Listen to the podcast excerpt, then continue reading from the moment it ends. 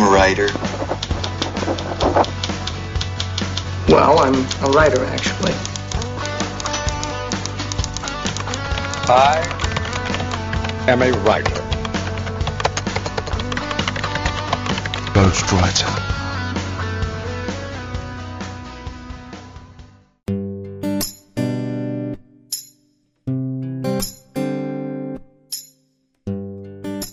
Saudações literárias, queridos ouvintes. Eu sou Ricardo Erdi e esse é o podcast Ghostwriter. O programa de hoje traz um convidado aqui que é um especialista no assunto que a gente já fez uma série antes, mas é uma série que a gente espera que não acabe, que é para falar de quadrinhos de um modo geral. E o representante hoje do mundo dos quadrinhos que veio aqui para passar a experiência para gente é o nosso querido Otávio Aragão. Otávio, seja bem-vindo. Um prazer estar aqui de novo no Ghostwriter. Já faz um tempão, né, Ricardo? A gente esteve aqui Pois é. é, alguns anos. E é excelente estar aqui de volta para falar sobre quadrinhos, principalmente aqueles quadrinhos que quase ninguém lê, né? Aqueles quadrinhos esquecidos dos brasileiros. É, eu tive a ideia de convidar o Otávio aqui porque o Otávio começou uma série lá no, no Facebook dele, fazendo um perfil, que ele botou a hashtag para identificar esse, esse- essa série de posts chamado uma hashtag Lendo os Colegas. Né, Eu tenho até compartilhado esses, esses posts que ele tem feito lá na página do, do, do Ghostwriter no Facebook, porque eu achei muito legal, achei uma iniciativa bacana e por isso acabei convidando ele para vir aqui. Ele topou de imediato e a gente hoje vai aqui falar principalmente quadrinistas brasileiros, esse universo aqui todo desconhecido da galera. Talvez desconhecido não, né? Mas não, menos conhecido do que merecia. Vou ali com o Modena agora, a gente vai ler os e-mails e daqui a pouco eu volto aqui com o Otávio pra gente se embrenhar nesse mundo aí.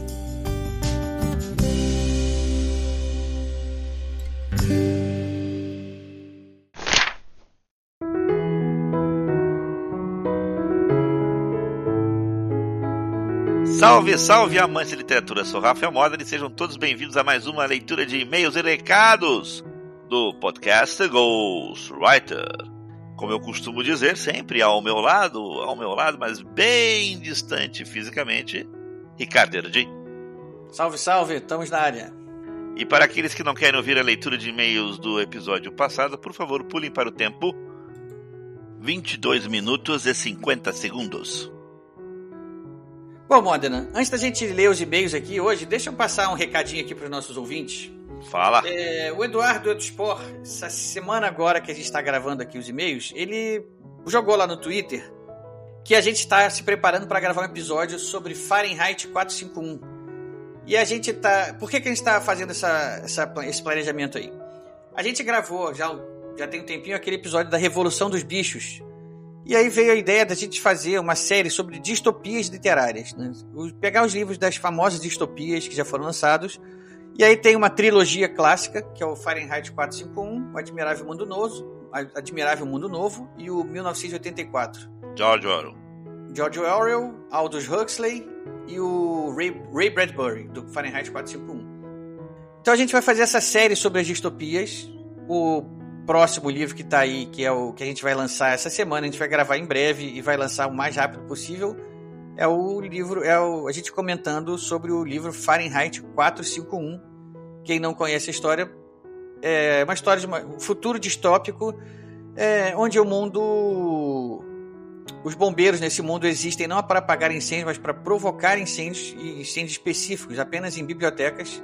Eles existem para queimar livros, porque os livros foram proibidos nesse mundo e o mundo, a sociedade se tornou uma sociedade fútil, hedonista e esse bombeiro especialmente que a gente acompanha a vida dele acaba meio que despertando em função de um acontecimento lá do livro, e enfim. Leiam o livro, para quem ainda não leu, se preparem porque a gente vai começar essa série sobre distopias com Fahrenheit. Eu considero o seguinte: o livro sobre a Revolução dos Bichos, o episódio né, que a gente fez sobre a Revolução dos Bichos, já é um primeiro nessa linha que a gente vai lançar sobre as distopias. Então, quem gosta do tema, eu Mas recomendo. ali não é uma distopia, ali é uma fábula. É uma fábula, por isso que eu tô dizendo que ele tá separado, mas eu, o tema para mim é um pouco se junta, né? Tem o tema tem a ver. Então quem gosta disso vai lá, ouve o nosso o nosso episódio sobre, sobre a Revolução dos Bichos e depois procure, em breve vai sair o Fahrenheit 451. Se você está assistindo, isso- se você está ouvindo isso muito no futuro, talvez ele já até esteja lançado aí, você procure também. E Depois vamos lançar mais as outras aí que a gente vai fazer, falar também. O 1984, do George Orwell, O Admirável Mundo Novo, do Aldous Huxley. E alguns outros. Eu, tava, eu até pensei em falar sobre o livro é, Para Poder Viver, daquela dissidente norte-coreana, que ela conta como é a vida na Coreia do Norte. E aquilo, aquilo é uma distopia. Não. Até porque aquilo, ela é, aquilo é realidade. Aquilo é realidade, mas é uma realidade tão absurda que é uma distopia, praticamente uma distopia. Enfim, é lógico que em termos conceituais, aqui o que eu estou falando não é verdade, né? Uma distopia é uma, um exercício de ficção. Mas é, a realidade norte-coreana ela, ela é tão. tão. como é que eu vou dizer? tão absurda que ela parece uma ficção também, né? Então, eu estou pensando até em fazer um episódio sobre esse livro. Se vocês querem ouvir sobre esse livro também, se manifestem aí nos nossos e-mails, telegrams e redes sociais aí, que a gente acrescenta esse episódio aí nessa, nessa nossa série. Bom, vamos continuar. Tem, temos e-mails, Modena?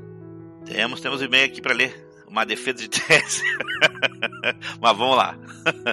É mesmo, vamos lá. De quem é, é esse e-mail?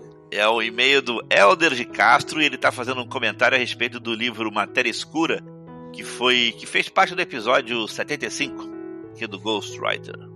Se eu não me engano, esse episódio a gente gravou com o Léo Cruz, né? Léo, meu grande amigo Léo, e o nosso querido ouvinte Rafael Botter, não foi? Exatamente, Ricardo. Leonardo Cruz e Rafael Botter. Isso aí, é um episódio que a gente fez sobre o livro Matéria Escura de Blake Crouch. Isso aí. Então vamos lá, o que, que o Helder tá querendo falar aí? Vamos então ver. vou pegar aqui o e-mail dele, tá? É, olha, é uma defesa de tese, então vamos fazer Eu tô bastante. vendo aqui, tá dividido em pontos aqui, né? Vamos, vamos dividir? Vamos, eu leio ali os ímpares e você lê os pares. Tá fechado. Então vou começar aqui. Saudações literárias, nobres companheiros. Li no início de 2022 o livro Matéria Escura e só agora ouvi o episódio do programa que conversaram a respeito. Se me permitem, gostaria de comentar algumas perguntas levantadas no episódio, não necessariamente na ordem que foram feitas. Então vou ler aqui a primeira. Vamos a ela. Sobre a droga usada para permitir a viagem pela caixa. Fiquei exatamente com a mesma impressão que o Erdi. No sentido de que bastaria fechar os olhos ou vendá-los, ou sequer fazer qualquer coisa para escolher uma porta ao universo. Aliás, o corredor em si era desnecessário, porque qualquer porta levaria a um novo universo, bastando o estado de espírito do observador. Posso estar falando uma besteira muito grande, mas no conceito do paradoxo do gato de Schrödinger, tá certo? Schrödinger. Schrödinger, é. Schrödinger. O observador continua sendo o observador mesmo se fechar os olhos, estiver com sono, bêbado, drogado, chapado, etc.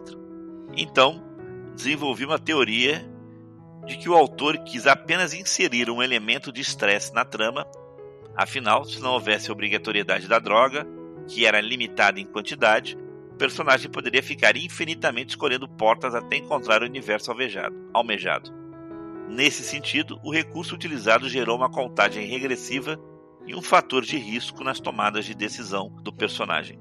É, deixa, uma coisa que ele comentou aqui, é, se não tivesse obrigatoriedade da droga, que era limitada, né? ele tinha um, um, estoque finito da droga, o personagem podia ficar escolhendo ininterruptamente até ele escolher um universo que tivesse o, a, a, configuração que ele queria. Isso me lembrou muito Doutor Strange, né? Doutor, Doutor Estranho.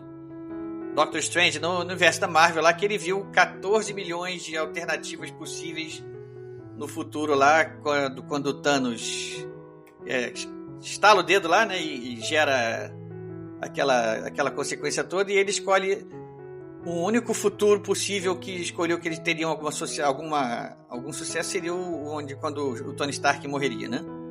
Isso me lembrou muito esse esse ponto. O que, que você acha, Moda, né?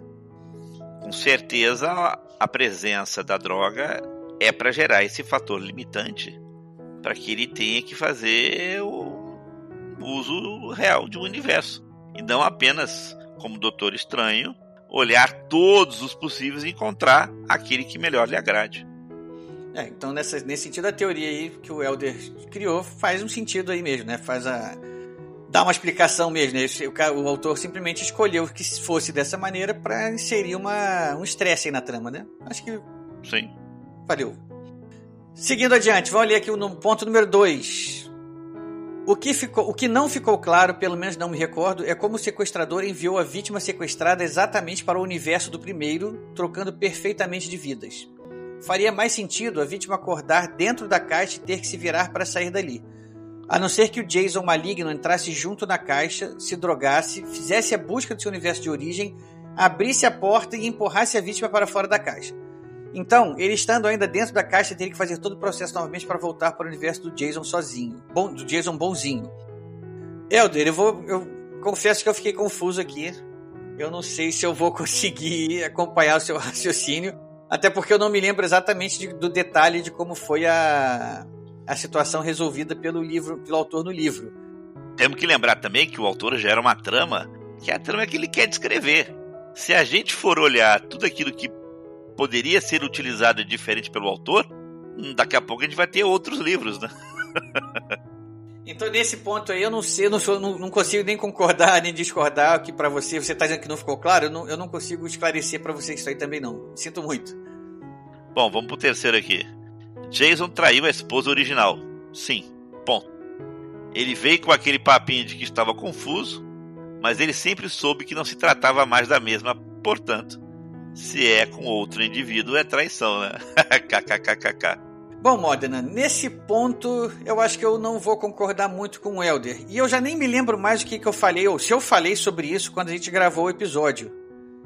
Porque, pelo que eu tô lembrando, ele quando chega nessa linha do tempo e ele reencontra a pessoa, reencontra a esposa dele, que é uma outra pessoa, que tá vivendo uma outra vida ali, ele volta a procurar ela e consegue até acabar se envolvendo com ela novamente. Ou seja, é, é como se fosse uma outra mulher. É, sim, não era mais aquela mesma mulher do mesmo universo dele, mas aquela era a versão da mulher dele naquele universo. Ele podia ter se envolvido com qualquer outra mulher daquele universo, mas ele vai buscar justamente a versão da mulher dele naquele universo. Ou seja, tecnicamente você vai dizer que é traição porque não é a mesma mulher? Tá, tecnicamente é assim, mas é assim, entre todas as traições é a menor possível, porque aquela é a versão da mulher dele, entendeu? Eu não li o livro, mas vou colocar uma brincadeira assim para se pensar. Biologicamente são as mesmas pessoas, não são? Provavelmente sim, né? Era... Possivelmente deve ter o mesmo DNA.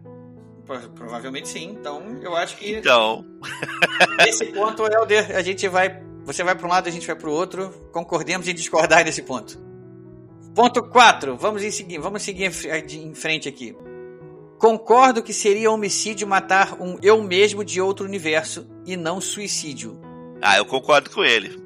Sim, porque a, a, consciência dele está dentro de um corpo ali, vamos dizer assim. Por mais que ele encontre com ele mesmo daquele universo, aquele, aquele ele mesmo daquele universo tem uma outra consciência dentro dele. Exatamente.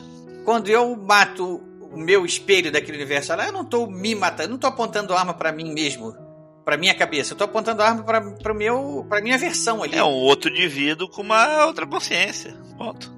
Mesmo que esse indivíduo seja até geneticamente igual a mim, um clone que seja. então, seguimos. 5. Não ficou claro se todos os Jasons que chegaram no universo original entraram no chat. É fato que um teve a ideia de criar o chat, mas não significa que foi o primeiro a chegar. Portanto, Jason 9 não necessariamente é o nono a chegar nesse universo. Isso aí também é, é também concordo, é fato. Um, não, não deixa claro que esgotaram-se os JSONs daquele universo no chat. Né? Existe um grupo de JSONs que está acessando o chat ali, mas eu não me lembro se, se isso significa que eram todos os JSONs que estavam ali. Enfim, acho que isso também não faz, não faz, não, não gera nenhum outro problema maior para a trama. Continuando então, ponto 6. Não havia cogitado isso, mas de fato, o primeiro Jason que chegou ao universo original, seja lá quem for, realmente deveria ser o merecedor de ficar com a família, pois foi o que teve menos experiências em outras realidades e por isso mesmo seria o mais parecido com o Jason original, aquele que foi sequestrado. É isso aí também é, não é muito passível de discussão, né? É uma escolha meio que individual. Essa questão de merecedor é um troço. é, eu acho que assim, não cabe não cabe de julgar sobre o merecedor, porque assim, na verdade, todos os Jasons derivados eh, foram derivados daquele primeiro original. Todos eles estavam lutando para voltar àquele Jason original. Todos eles tinham a mesma a mesma, como é que vou dizer? O mesmo direito de, de reclamar aquela, aquele Jason original. Então, assim, acho que o primeiro a chegar lá, ele é um merecedor, mas, pô, assim, o mérito de ter sido o primeiro que conseguiu é, resolver a situação para voltar lá, né? Mas, enfim, se ele é o que sofreu menos porque ele teve menos experiências, né? se, ele, se, essas, se essas experiências que ele teve foram as que modificaram menos ele, aí eu já não sei dizer. Pode ser que ele tenha tido poucas experiências, mas tão drásticas que pode ser que ele já tenha voltado estragado já. Vamos lá pro 7 então. Após pegar o jeito das viagens, Amanda deve ter encontrado um universo para chamar de seu e viveu feliz para sempre. Não me preocupei muito com ela depois de seu sumiço na trama. O papel dela era mais para ser o personagem orelha, aquele a quem o autor vai explicar detalhes da trama para o leitor não ficar perdido. Que é normal de ficar perdido nesse. Aliás, eu já estou pensando aqui o seguinte: quem não leu o livro deve estar totalmente perdido nessa nossa papo aqui, né? Até eu que já não li o livro, que já, já li o livro já tem algum tempo, já tô sem, sem lembrar dos detalhes, já tô ficando meio perdido, mas, é, mas é, sempre, é sempre divertido a gente falar sobre o livro que a gente leu, então vamos continuar. Ponto 8. Penso que a multiplicação de Jason se deu após o sumiço de Amanda. Explico.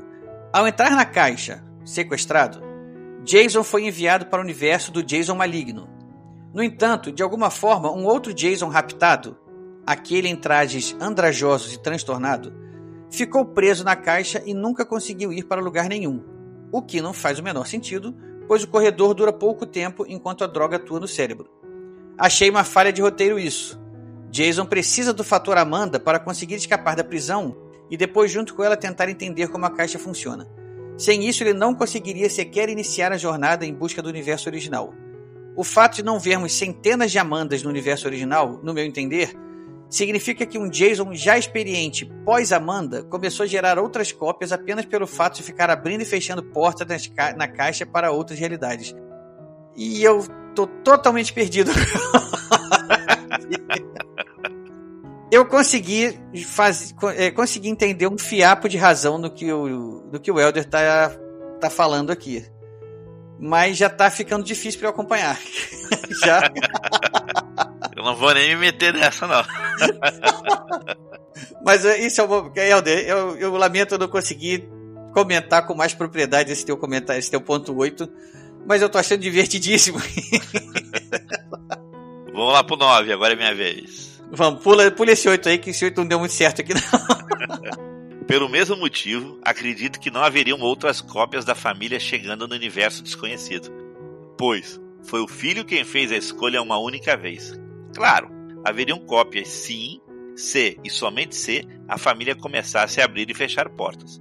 Mas também existe a grande possibilidade de no universo desconhecido já existir uma família. O que seria um problema é o fato de como eles passariam a coexistir. Bom, é, como ele está falando que isso é uma continuação do ponto 8, e do ponto 8 ele já estava perdido. Nesse ponto 9 aqui eu continuei perdido. Mas, mas, acho que nesse ponto a gente concorda com ele. Deve ter mais razão do que a gente. Eu acredito que sim, eu acredito porque. É, e, e, cara, isso que é o barato da, da gente discutir livro, né? É, o podcast tá aí é para isso mesmo, né? Você vê, um livro só, olha quantos pontos, olha, como, olha quanta quanta, quantas elucubrações aqui o Helder fez, quanta, como, fez, como ele fez ele pensar sobre isso, né? Significa que o livro fez, obviamente, e agitou a cabeça dele. Fez pois um... é, isso é muito legal. E a gente, ao ponto de a gente estar aqui discutindo sobre o livro, falando, criando hipóteses, perguntando se, se faz coisa faz sentido ou não faz sentido, tentando entender a lógica do criador do universo lá, que foi o autor, né? Como ele como ele criou, e se dentro dessa, dessa, dessa, dessa lógica que ele criou, se ele em algum momento ele falhou nisso, isso tudo é mais barato de discutir aqui. Isso não muda nada do mundo, a gente está aqui simplesmente se divertindo e falando sobre coisas que a gente gosta, né? Perfeito, perfeito. Isso é muito bom. Bom, os pontos que ele levanta param aqui, mas ele botou dois pontos extras aqui, duas questões a mais, que ele diz aqui que são em menor importância, só como exercício de imaginação. Vamos lá, continua. Você lê o ímpar aí, eu leio a par. Vai lá. Vai lá. Primeiro desse ponto que ele coloca é: se nenhum Jason tomou a decisão e a iniciativa de destruir a caixa no universo original, que deveria ter sido feito para acabar com a proliferação de Jasons, o mundo seria completamente devastado por uma população infinita, faminta, com demandas básicas de qualquer indivíduo. e trazendo possíveis novas doenças. Fatores que combinados dizimariam o planeta no universo original, ou seja, o Jason maligno foi tolo e ingênuo em deixar a caixa existindo. Mas claro, se a tivesse destruído, não teríamos o livro com a trama completa, né? Seria uma outra história, se é que haveria história, né? Porque mudaria completamente tudo. O fato da caixa existir fez toda. fez a história ser como ela foi feita. Mas tá claro para mim que, esse, que a matéria escura aí do, do Crowd, obviamente, deve estar tá cheia de ponta solta. Não sei. A segunda pergunta dele: quantos Jasons são necessários para começar a afetar o peso do planeta Terra e com isso alterar o movimento de rotação e translação? Seria o fim do planeta e por consequência direta da humanidade? Algum físico ou matemático conseguiria resolver essa questão? Olha, isso é uma questão puramente teórica, né? Porque acho que na prática não, havia, não, há, não há condição de existir uma quantidade tamanha de Jasons que afete rotação ou translação da Terra. Seria. Pode esquecer, em termos de física, você pode colocar uma população maior, maior, maior, maior, maior. Isso não vai ser um problema em relação à densidade do planeta. O que vai acontecer, na verdade, é morrer essas pessoas naturalmente por fome, né? É, por isso que eu tô falando, é uma questão puramente teórica. Desculpa o e-mail longo, não tá desculpado, é sempre divertido a gente falar. Não, é... desculpa não, manda mais. manda mais. Desculpa quem não entendeu nada. E eu tô quase entre eles. Para isso, vamos ver o quê? Vamos ver lá o episódio 75 de novo. Ou vamos ler o livro, que é o mais interessante, né, gente? Isso aí, pessoal. Quem ficou perdido, eu recomendo. Leiam o livro, depois ouçam o episódio 75. Voltem aqui no episódio 76, aqui no, no. Desculpa, no episódio. A gente vai agora pro 87. Vamos, voltem aqui no episódio 87 para vocês escutarem de novo essa, essas questões levantadas aqui pelo Elder e quem sabe vocês participarem da discussão também. É isso aí. Bom, vamos dar sequência aqui. Para aqueles que querem mandar e-mails, por favor, gente, é só mandar para o nosso endereço, que é o programa gw@gmail.com. Programa gw@gmail.com. O nosso Twitter é o arroba programa GW. Arroba programa GW. Também nos encontra na página, na nossa página do Facebook, que é o facebook.com/barra Programa E por último, nosso Telegram, que o Ricardo vai dizer. Nosso grupo no Telegram é o t.me barra Programa GW. Bom, pessoal, vamos ficar aqui por hoje. Vamos seguir agora com o programa. Um grande abraço para todos e Ricardo, até a próxima leitura de e-mails e recados. Até lá.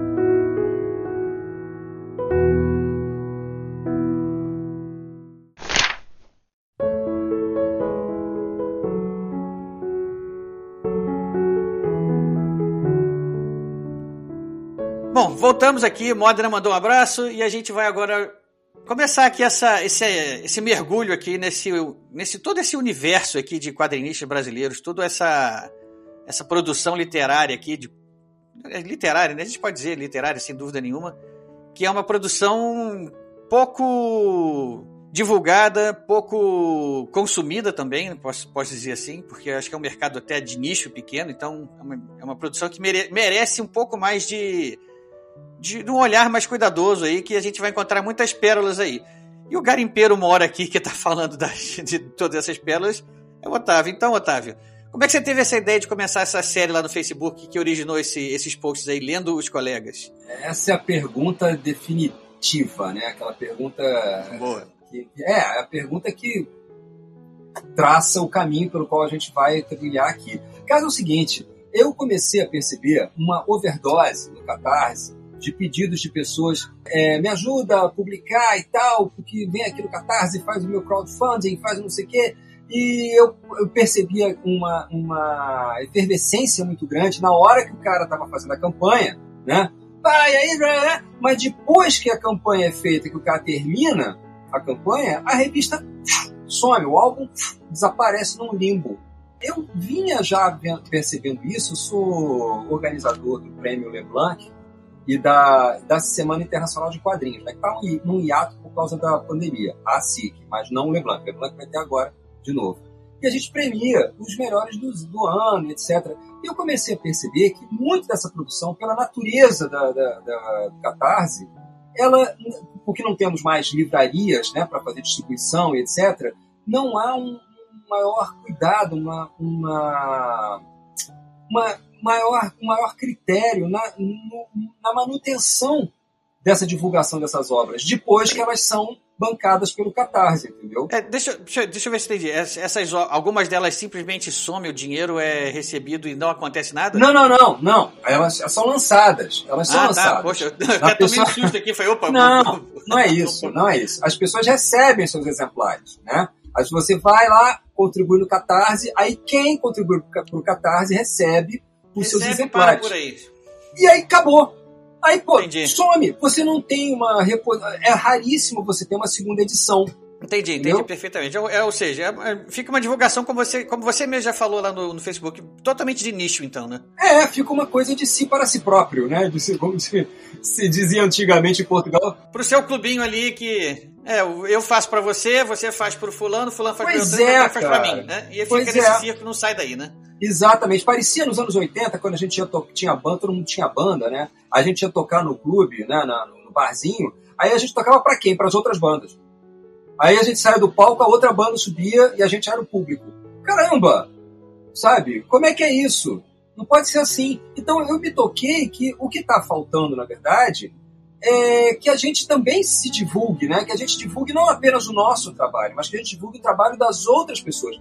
Nós temos quadrinistas que são estrelas internacionais, como os gêmeos Mugibá, por exemplo, né? ou até o André Damer, que é um cartunista muito conhecido. Mas a gente tem pessoas talentosíssimas, pessoas muito competentes, pessoas com uma arte extensa, com uma produção razoável que pouca gente conhece. Né? Então eu fiquei assim, eu peguei, eu fiz, eu resolvi fazer o seguinte, é um desafio para mim mesmo. Será que eu consigo fazer 100 postagens diárias, cada dia uma HQ nacional diferente, de coisas assim que às vezes eu vou falar de algumas mais conhecidas, de alguns autores mais conhecidos, às vezes vou falar de alguns mais clássicos, mas na maior parte de autores, de quadrinistas e roteiristas, ilustradores e roteiristas que fujam do nicho principal, Rio São Paulo, muitas vezes, e que não sejam tão falados nem tão vistos, sabe?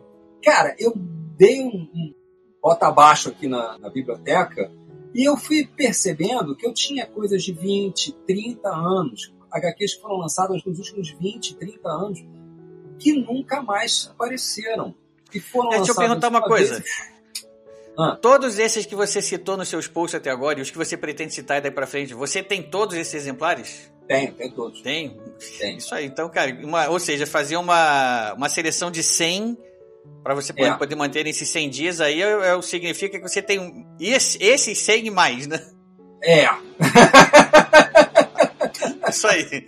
É, exatamente. E assim, eu não estou fazendo divisão por qualquer critério, sabe? Às vezes eu pego um álbum, às vezes eu pego uma, uma HQ pequenininha, um folhetinho de, de sei lá, de 16 páginas, alguma coisa assim, um, um comic, às vezes é tirinha, às vezes Deixa eu aproveitar é... que você está falando isso e te fazer uma pergunta, porque assim, eu me coloco na posição de leigo em, HQ, uh -huh. em histórias, em, em, quadrinhos. Vou, falar, vou uh -huh. chamar de quadrinhos tudo isso que vem, toda essa arte que vem seriada em, em quadros, em arte, assim.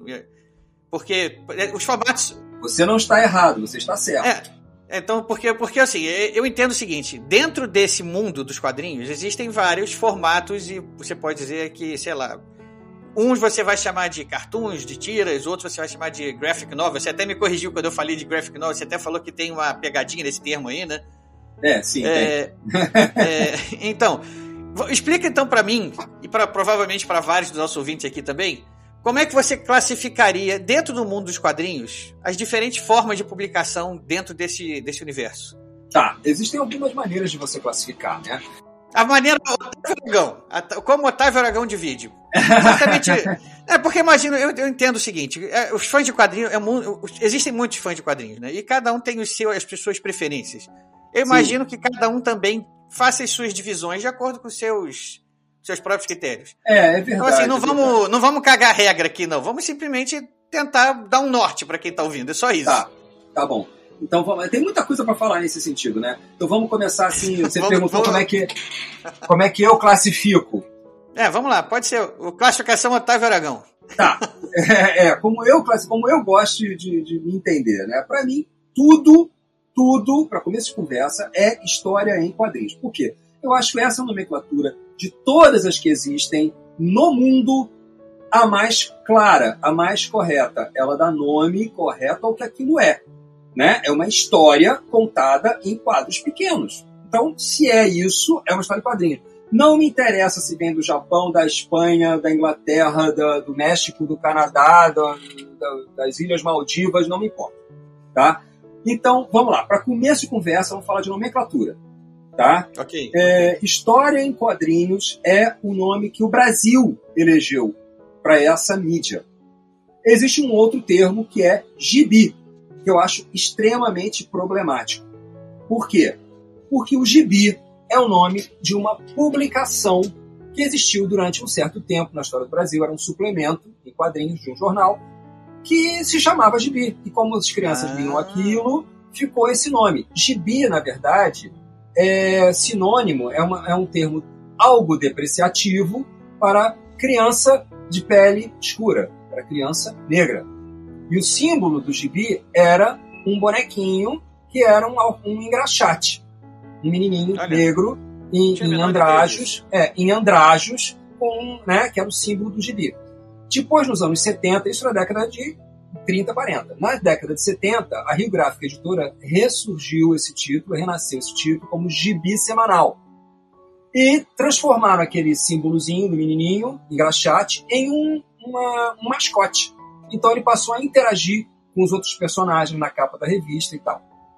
Isso não melhorou em nada a situação para mim.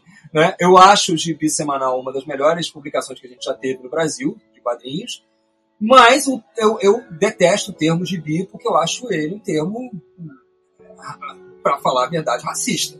Tá? Eu acho que não, não é um. não- não- ah, mas reconfigurou, ressignificou e tal. Desculpa. Não, no momento que você usa um símbolozinho, um menininho que é engraxate e ele, a característica dele é ser negro, você não está ressignificando nada. Né? Concorda comigo? Então não, eu entendi. Eu entendi. Eu, eu- eu nunca soube disso. Pois é. Tô sabendo Então- pela primeira vez. Então já começa por aí. História em quadrinhos é muito mais significativo, apesar de ser um nome grande, as pessoas terem preconceito com ele porque ele usa diminutivo, né? É uma bobagem. É uma história em- contada em pequenos quadros, é isso aí. Na Itália é fumetti. Por quê? Porque é fumacinha. O que significa o quê? É como os italianos chamam o balão.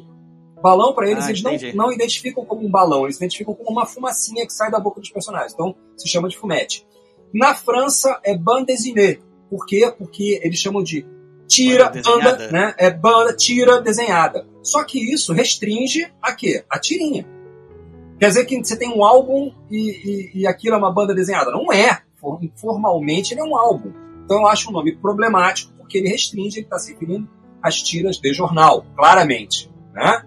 Portugal adotou esse nome, banda desenhada. Mesma coisa. Eu acho problemático do mesmo jeito. E tem a- a- o diminutivo que é DD. A gente aqui tem o HQ, né? que é a, a redução de histórias em quadrinhos. Que, pô, pra mim funciona super bem. É, nos Estados Unidos você tem o malfadado comic. Por quê? Porque originalmente as histórias que eram publicadas eram cômicas. E por isso ficou o comic. Então, só que o- o- a mídia evoluiu, histórias de aventura vieram, histórias de drama vieram, então, vários outros gêneros foram se apropriando da mídia, né, foram utilizando a mídia para serem divulgados, e, mas ela continuou se chamando comic, mesmo quando não tinha nada de cômico. Em- no Japão, mangá. Mangá é desenho engraçado, desenho, desenho meio ridículo, desenho, desenho farsesco, né? Uma coisa assim. Carica, car, caricaturista? Não exatamente caricatura, não, caricatura já é uma outra coisa, mas assim, desenho farsesco, desenho engraçado, desenho meio ridículo e tal. Entendi. Mas, pô, nem sempre o desenho é ridículo. Nem sempre. Nem sempre o desenho é, é, é farsesco. Às vezes o desenho é sério. Ah, em, em espanhol é TBO, pelo mesmo motivo que no Brasil é gibi. Havia uma revista chamada TBO que publicava vários, vários personagens do mundo inteiro. Aí, pô, me vê um TBO, me vê um TBO, me vê um TBO, TBO, TBO, TBO, TBO, virou TBO. Né? Então, ou seja, é um nome de uma publicação transformado no nome de uma mídia. Não dá, não pode ser assim. Então, eu, para começo de conversa, história em quadrinhos, não revista. Revista também, mais uma vez, é uma forma, um formato. Se você fala revista em quadrinhos, você exclui a tira. Certo? Então, em termos de nomenclatura, para mim, para mim, é história em quadrinhos. Ponto. Então é assim que eu classifico tudo. Venha do Japão, de Marte, de, de Vênus, de Alpha Centauri. Se é uma história contada em quadrinhos, é uma história em quadrinhos. Beleza. Isto Então posto, engloba, engloba todas as publicações e formatos possíveis dentro desse- possíveis, exatamente, exatamente. Isso sou eu, de novo. Agora, como é que eu classifico as minhas, ah, as minhas histórias em quadrinhos aqui em casa? Em que tipo de publicação? Você tem a publicação em tiras, que são veiculadas diariamente em jornal, ou com espaçamento né, ou semanal, ou de mensal, whatever, mas em página de jornal, em tirinha, naquele formato horizontalizado, e são sequenciadas ou são piadas é, diárias. Beleza, é a tirinha. Tirinha aqui. Tem a revista em quadrinhos, que é uma revista, geralmente um folheto com formato canoa, que é grampeada e que era vendida em fascículos, muito comum, né? Os Estados Unidos popularizaram esse formato, né? Aquele formato americano, que é revista, as revistas de super-herói norte-americanas, são todas nesse formato. Você tem o álbum francês, que tem um formato maior, geralmente eles são com lombada quadrada e são encadernados, costurados e colados. Então são, a princípio, esses três formatos. Além disso, você tem o almanac. Né? O almanac foi muito popular no Brasil durante um bom tempo, graças às, às edições Disney e várias outras que usavam revistas. Deve ter lembrado, deve ter lembrado do almanac Disney, né? que juntava várias histórias diferentes e tal. No Japão, esse formato de almanac, apesar de não ter esse nome, né, é, também é muito comum. Eles lançam lá compilações de histórias diversas num formato de um alma- almanacão e tal. E dali, é, é, o almanac ele tem uma característica muito interessante, porque geralmente ele serve de difusor de histórias novas ou séries novas. Né? O- a França também tinha pilotes, funcionava como um almanacão. A própria Metal Roulant francesa também funcionava, apesar de ser um formato magazine, funcionava assim. Ela dava, é, es- dava origem a spin-offs. Né? Grandes séries que viravam depois grandes álbuns saíram da- das páginas da Metal Roulant. Muito bem. Então eu separo assim: eu tenho os meus álbuns, que são formato geralmente francês, franco-belga, grandões, que ficam- bonitos na estante. Eu tenho as minhas revistas, né, que são às vezes, a maior parte das vezes elas são em formato cadernação canoa, grampeada, mas também pode ter uma pequena lombada quadrada, que eu, a gente aguarda empilhado, né, que é para não deformar. É mais difícil você botar elas, elas na prateleira, em pezinho, na vertical. E você tem as tiras, que às vezes são compiladas em coleções, como a gente pode ver aqui, ó. Estou te mostrando, o nosso, nosso ouvinte não está vendo, mas você está vendo, tá vendo? É uma compilação. eu tô vendo, tá parecendo aquele tipo de revista que antigamente era do Garfield, eu tinha... Exatamente, isso aí. É uma compilação de tirinhas. Essa aqui, no caso, é o Trash, do nosso amigo Mig Mendes, né? Que é a história de um menino metaleiro, que é muito bom. É, é uma série de tirinhas com piadinhas engraçadas. Muito engraçado, aliás, me identifiquei 200%. Aliás, foi um dos que eu falei a respeito na série Minha dos Colegas. me identifiquei terrivelmente. Então é isso, tá? Aí você me pergunta, mas e as graphic novels? Que diabos são as graphic novels, afinal de contas? Porque todo mundo acha que sabe o que são graphic novels. Pois é, não. A gente não sabe. Graphic novel... deixa, eu- deixa eu te dar um exemplo, per- perguntar pra você assim, é, algumas coisas pra você me dizer como- onde é que cai dentro dessa sua classificação. O Garfield a gente já viu que cai aí na, A tirinha, né? na tirinha. É, Calvin Haroldo, Tirinha. a minha, a minha preferida by far, assim, essa é a É. minha... O Calvin tem um negócio super legal, cara. O Calvin é um- é um- tem uma questão de formato muito interessante. O Bill Watterson, o autor do Calvin, ele na época, ele agora não faz mais, né? Ele se aposentou. Mas ele bolou um jeito de vender para o maior número possível de jornais. O que, que ele fazia? Se você pega as tiras do Calvin, você pega uma página daquelas, né? Você vê que é uma Aham. página inteira, né? Ela pode ser lida de três ou quatro maneiras diferentes. Ela pode ser lida em formato tira, ela pode ser lida em dois terços, se eu não me engano, ela pode ser lida no, no contexto geral, e ela pode ser lida de forma, às vezes, segmentada. Você pega um quadrinho aqui, junta com o outro, e eles fazem sentido. Porque o Bill Watterson sacou que os jornais tinham diagramações internas diferentes. Então, o que, que ele fez? Ele, para quais jornais que eu estou trabalhando? Para esse, aquele, Olha aquele aí. outro? É, para esse, aquele, aquele outro. Então, ele bolou os roteiros das tiras para que elas funcionassem em três ou quatro formatos diversos, mantendo o sentido. Então você pode ler Genial. o Calvin. É, é genial mesmo. É, é- é um, assim, é uma coisa de design. É um, é um projeto. O Calvin é um projeto de design editorial fantástico, único. Tinha que ter um, um, um- um artigo acadêmico sobre o. Eu que já era fã do Calvin, já considero o Calvin a maior expressão possível, já agora Não, ainda mas tem é mais um muito- motivo é- pra. É fantástico. Bill Watterson, cara, ele fez bem se aposentar, porque não, vai, não dá. Você não vai fazer uma coisa melhor que aquela na vida, sabe? Honestamente. Não dá. Aquilo ali é obra de arte prima. Assim, o cara não faz mais aquilo. Eu assino embaixo, eu assino embaixo. Aquilo ali pra mim é uma expressão de, de grandeza, de artística Ah, mas é mesmo. Em todos os sentidos. Ele desenha pra caramba, ele conta Mais do que é tanto que eu sabia. Mais até É? do que eu sabia. É, ele desenha pra caramba mesmo, ele estrutura diagramatica- diagramaticamente muito bem, ele escreve muito bem, ele tem timing de comédia muito bem. Cara, ele ainda faz uma brincadeira é, sensorial com o leitor, né? Todas as vezes, todas as vezes não, mas a maior parte das vezes em que o Calvin sonha ou fantasia alguma coisa, a representação do sonho ou da fantasia é realista. Mas o Calvin não é. Então ele inverte.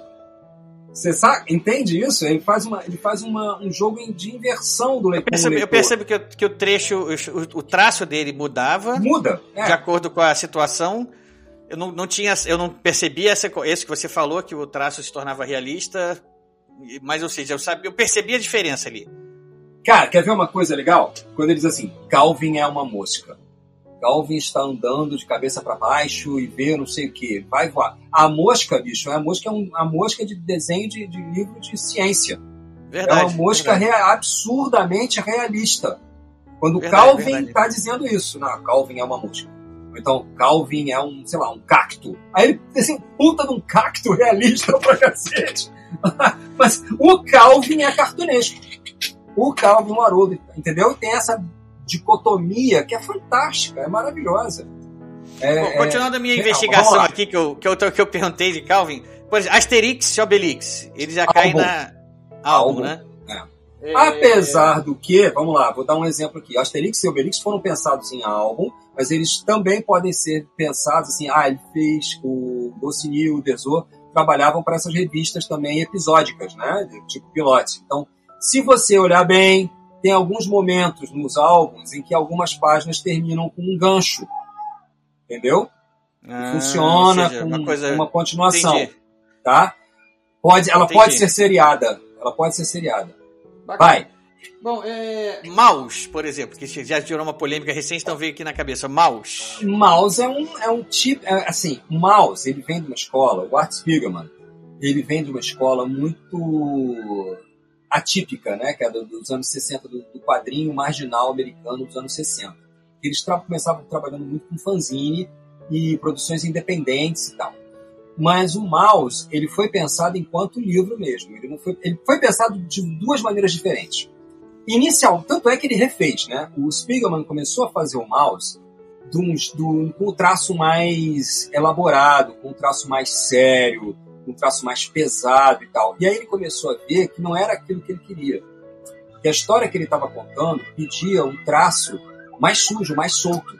Porque ele estava falando de campos de concentração, ele estava falando de miséria, ele estava falando de coisas é, muito viscerais. Então ele refez tudo que ele tinha feito. As primeiras páginas do Mouse, que eu já vi, elas são muito legais.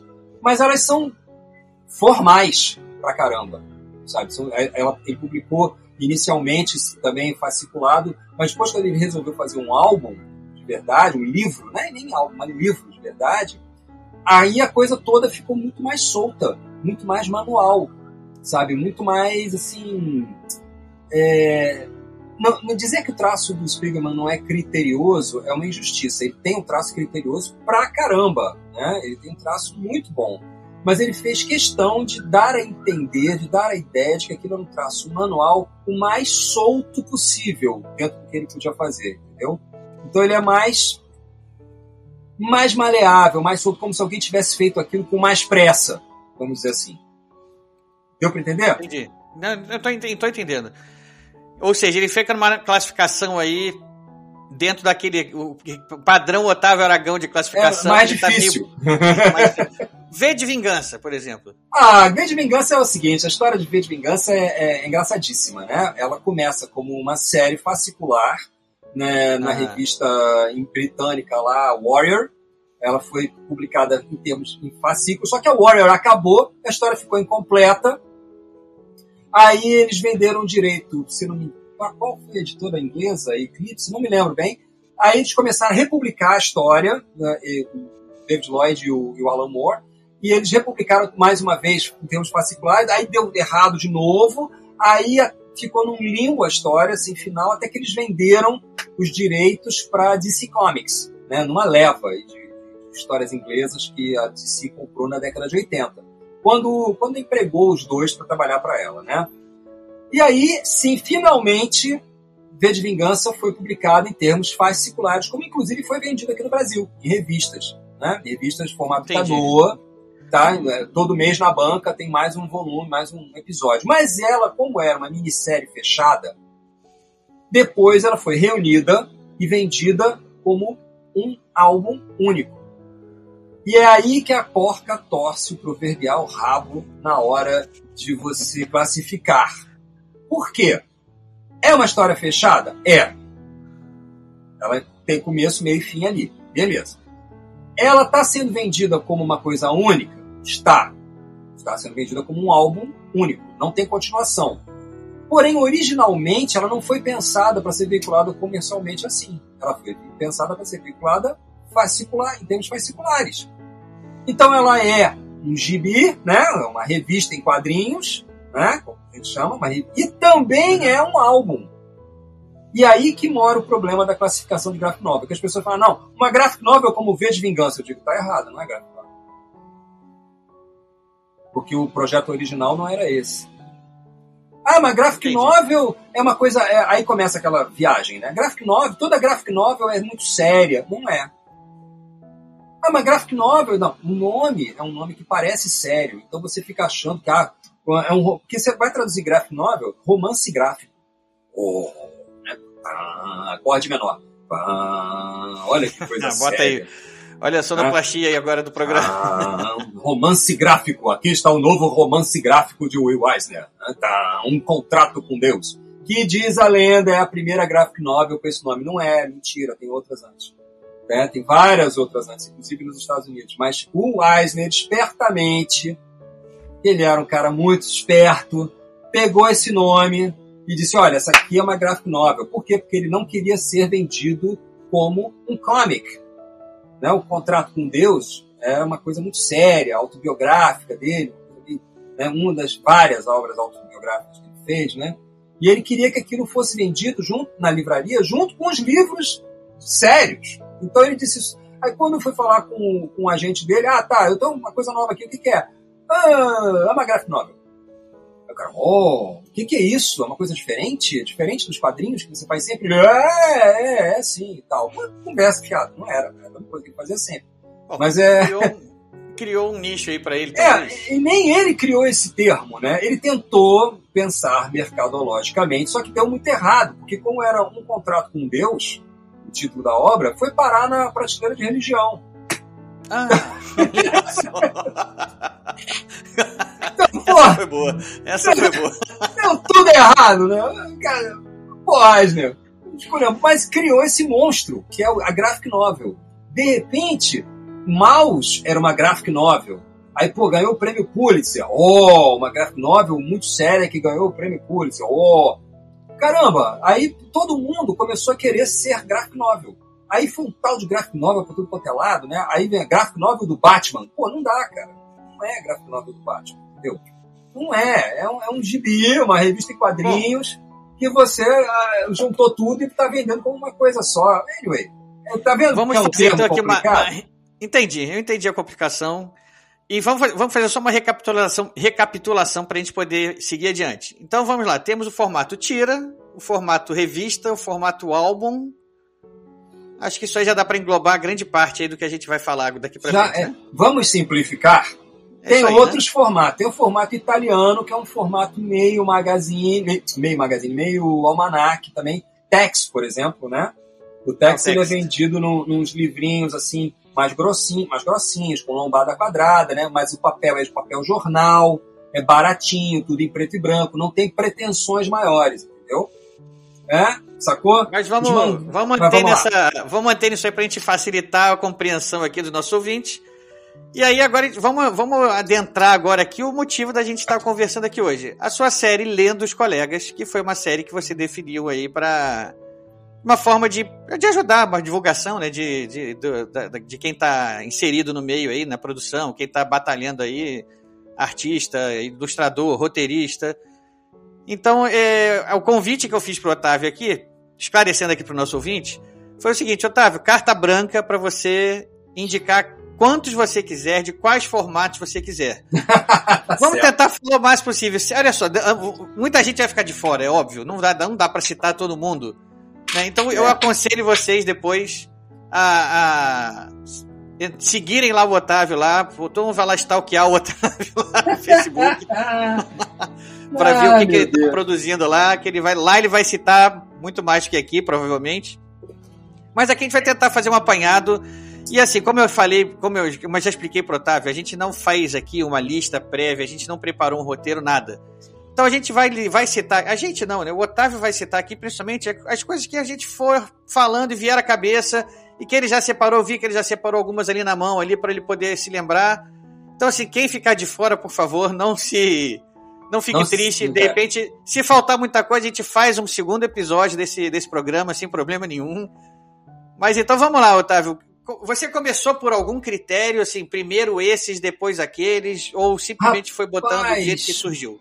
Não, eu- o meu critério foi quem foi sobre quem eu vejo pouco ser falado, né?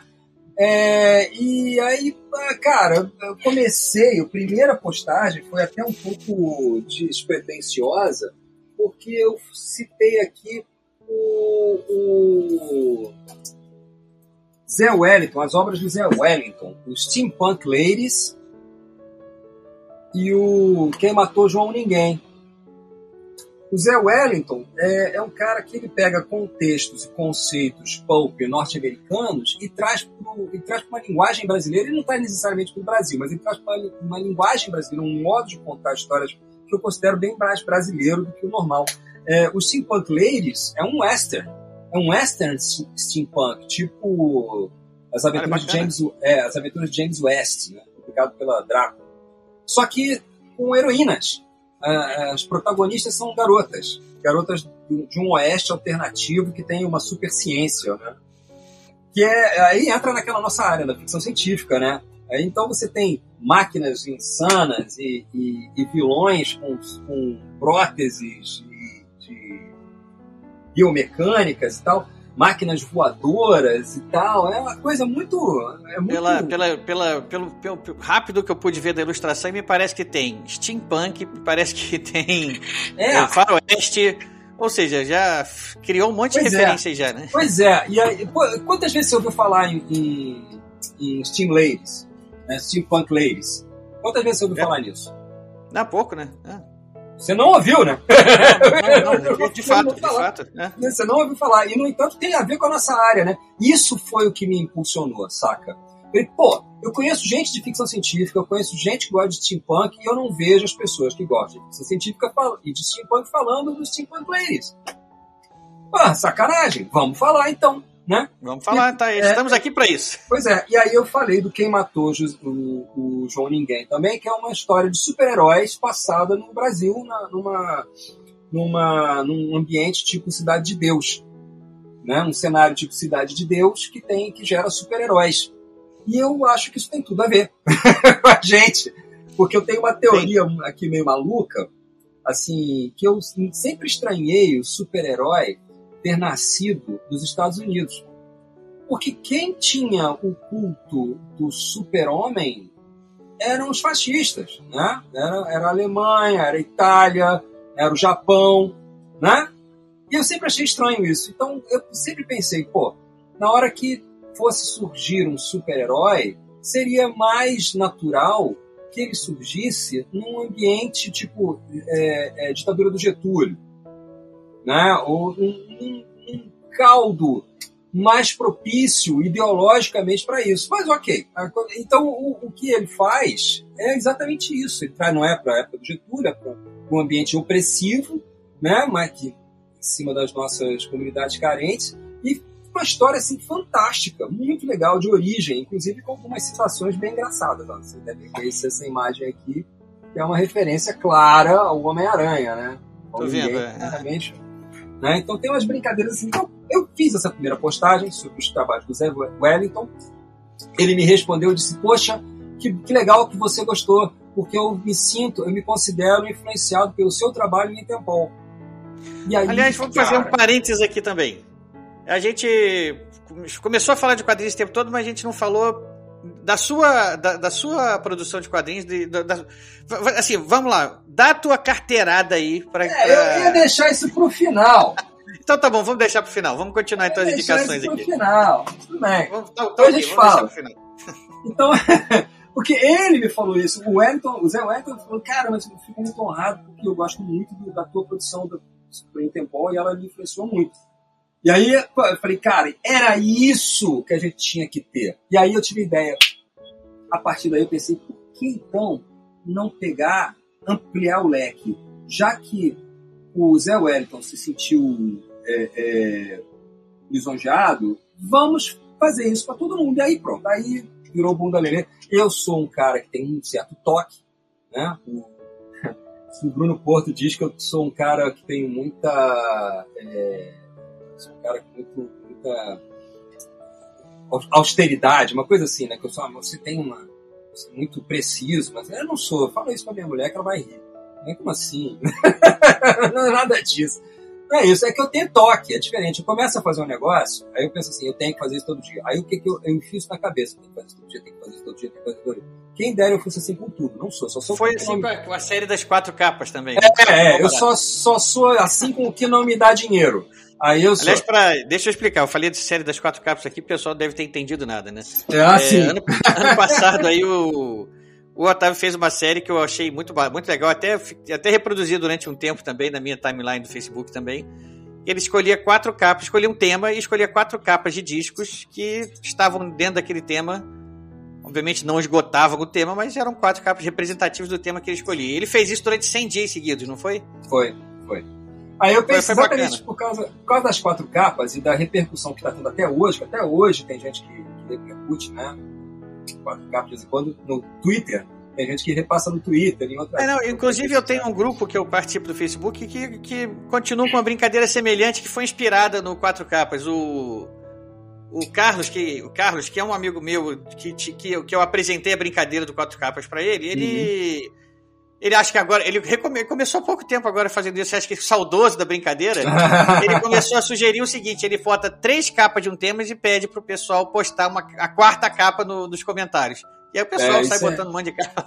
Isso é muito legal, né, cara? Isso é muito legal. Porque a gente faz. Eu estava revendo quatro capas aqui, a gente faz umas conexões é, imagéticas, conceituais, que a gente nunca pensaria, né, cara? Caramba, essa capa, essa capa dialoga com aquela, que dialoga com aquela. Anyway, então eu pensei assim, então será que eu consigo fazer com as capas do, dos, dos, quadrinhos brasileiros, mesmo que eu fiz com as quatro capas, mas de um jeito diferente? Eu pensei, bom, não tem tanto quadrinho brasileiro como tem capa de disco, né? Se eu conseguir chegar a 100, é muito. Então, vamos lá, vamos embora. Né? Estou falando que não é que não existam mais de 100, claro que existem mais. Eu é que talvez não tenha aqui né, o suficiente, mas vamos lá. Vou fazer. Regra número um, vou fazer só com o que eu tenho aqui. Regra número 2, vou fazer só o que eu já li. Regra número 3, vou fazer diariamente. Primeira coisa na manhã, acordar, fotografar e tal. Então, para isso, eu seleciono a HQ um dia antes. Eu tiro um tempo para selecionar o que, eu vou ler, separo e tal, releio. Ah, tá, essa aqui, então tá bom. Por que, que eu vou estar fazendo isso? E penso, vou dormir pensando no pequeno trecho, no pequeno textinho que eu vou fazer. Né? Então, de manhã cedo, eu acordo, fotografo. Você deve ter percebido que as fotos têm uma luz indireta. Por quê? Porque eu fotografo aqui do lado da minha janela de manhã cedo, com o sol nascendo, né, 5 horas da manhã, 6 horas da manhã, para não acender a luz e não fazer aquela luz chapada. Olha, o nível do toque tá aí, né? É, cara, eu tô falando, tem que me tratar. Aí, A luz vem indireta, eu coloco sempre a minha mão perto para que o, o, cara que esteja vendo tenha uma noção de proporção da publicação. Uma referência, né? né? Uma referência para que você veja se é um álbum enorme, se é um álbum pequenininho e tal, e você vê que é, é, ao mesmo tempo você está mostrando a pluralidade da nossa produção. E outra coisa, eu procuro. É, eu estabeleci 100 também, né? Serão 100 dias corridos, sem falhar nenhum, sem furar nenhum dia. Isso é, é obrigatório. Agora, todo o resto é solto. Então vamos ter, é, já selecionei aqui, inclusive, vamos ter é, produções de brasileiros que não foram publicadas no Brasil. Vamos ter mais adiante. Vamos ter produções de brasileiros que foram tiragens mínimas, ínfimas. Vamos ter produções de brasileiros que trabalharam em parceria com o gringo. Vamos ter produções de brasileiros que só foram publicadas uma vez e nunca mais. Vamos ter produções brasileiras que você nunca viu na sua vida, né? porque só foi publicado por um nicho específico. Vamos ter é, é, algumas que não foram vendidas, que foram produzidas especificamente para distribuição individual. Ou seja, bunda lelê, barata voa. Entendeu? Os, outra coisa, o, o critério, os temas... O critério é escolha sua, arbitrária é, e por aí vai. É.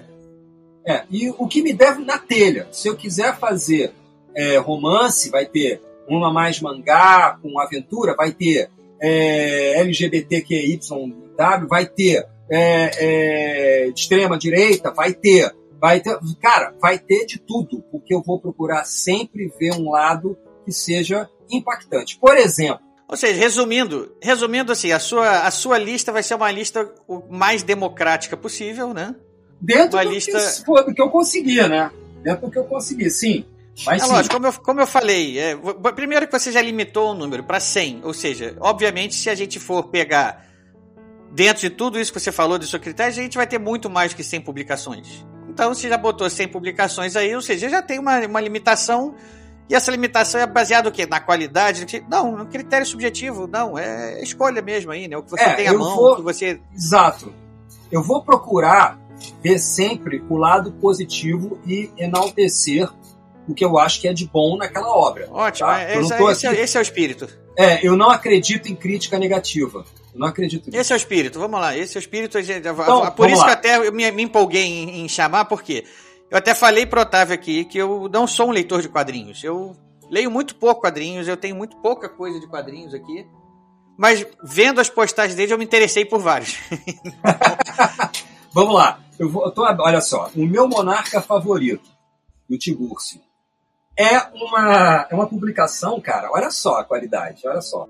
Tô vendo, capa dura, né? Capa dura, mas é num formato completamente fora de contexto, porque ela nasceu como webcomic, ela nasceu pra internet, então ela, é, ela tem tiras, mas ela também tem textos, ela tem textos e ela tem ilustrações, tem momentos que são só ilustrativos, olha só. Então é um livro muito plural e ele fala sobre uma realidade alternativa onde Dom Pedro II não foi deposto né? o que também dialoga muito com o que a gente gosta. Né? Essa obra, ela é considerada... Uma ficção histórica, né? Ela é uma ficção histórica. Ela é uma ficção histórica. Mas ela tira sarro dos abolicionistas, e ela tira uma sarro... Uma distopia, né? Sei lá, uma... É, é, não é uma distopia porque está tudo muito bem. Está tudo correndo muito bem. Tá, tá. Ela tira sarro da República, ela tira sarro... É, ou seja, é uma obra que você pode, se você quiser, considerar de direita. Né? Ela foi, inclusive, ela tem um, um, um prefácio aqui prefácio é, onde o autor explica que a posição dele, sabe? E, ok, isso não significa que seja uma HQ ruim. É uma, claramente é uma HQ no, é, mona, monarquista, sabe? Claramente. Mas ela não é ruim. Olha o traço disso, cara. Eu tá bonito, tá bacana mesmo. Eu tô vendo eu aqui. Eu costumo dizer que é a obra-prima do Tiburcio, cara, isso aqui. E é engraçado, cara, é divertido, é, é, é bem escrito, é muito bem ilustrado. Por outro lado, eu também divulguei uma obra que eu acho basilar para a gente entender o Brasil que a gente vive hoje, que é Teocrasília, que é o inverso do meu monarca favorito. Teocrasília, do Denis Mello. O nome já é, é autoexplicativo. Né?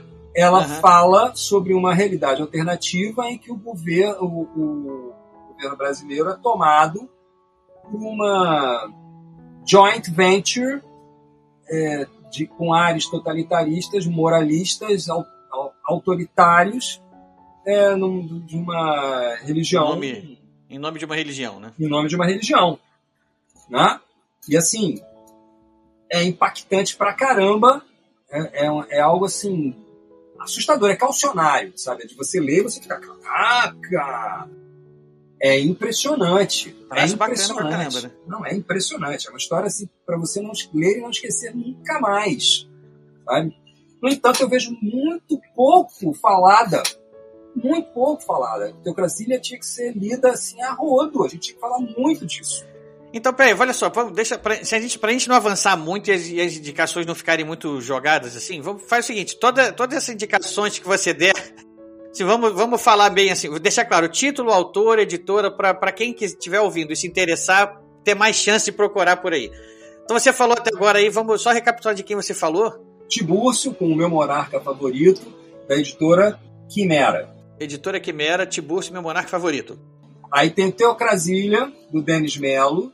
A editora é a Guará. Boa. Capa bonita também, cara. Pois é. Esse álbum caríssimo, belíssimo, chamado Vishnu, Vishnu. que é uma história de ficção científica, nos moldes, assim, é uma mistura de, de.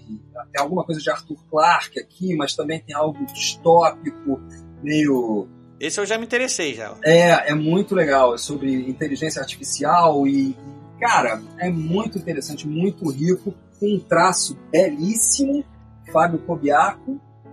E, assim, é uma obra, cara, que ela foi vendida em livraria, depois sumiu, é do Ronaldo Bressani, do Eric Archer e do Fábio Cobiaco. O traço do Fábio é um negócio assim. Vishnu é uma sigla, é V.I.SHNU. Exato, é, é uma, uma inteligência acima, assim, um código de inteligência acima. Editora, qual é a editora? A editora é a, a Quadrinhos da CIA, a Companhia das Letras. É facinho de. Teoricamente é facinho de achar, né? Mas vai procurar isso na livraria pra ver se você acha. E olha o tamanho. E engraçado, É, né? Eles têm uma. Esse formato foi pensado por eles, porque, se não me engano, foi o Kobiaco que falou isso. Que ele queria algo que lembrasse capa de LP. Né? Que a gente tivesse aquela relação física que tem com a capa da LP, tinha com a capa da LP. Né? Olha só, olha o tamanho, abertura, aqueles encartes de LP, que eu acho genial. É difícil de botar na estante, mas é genial.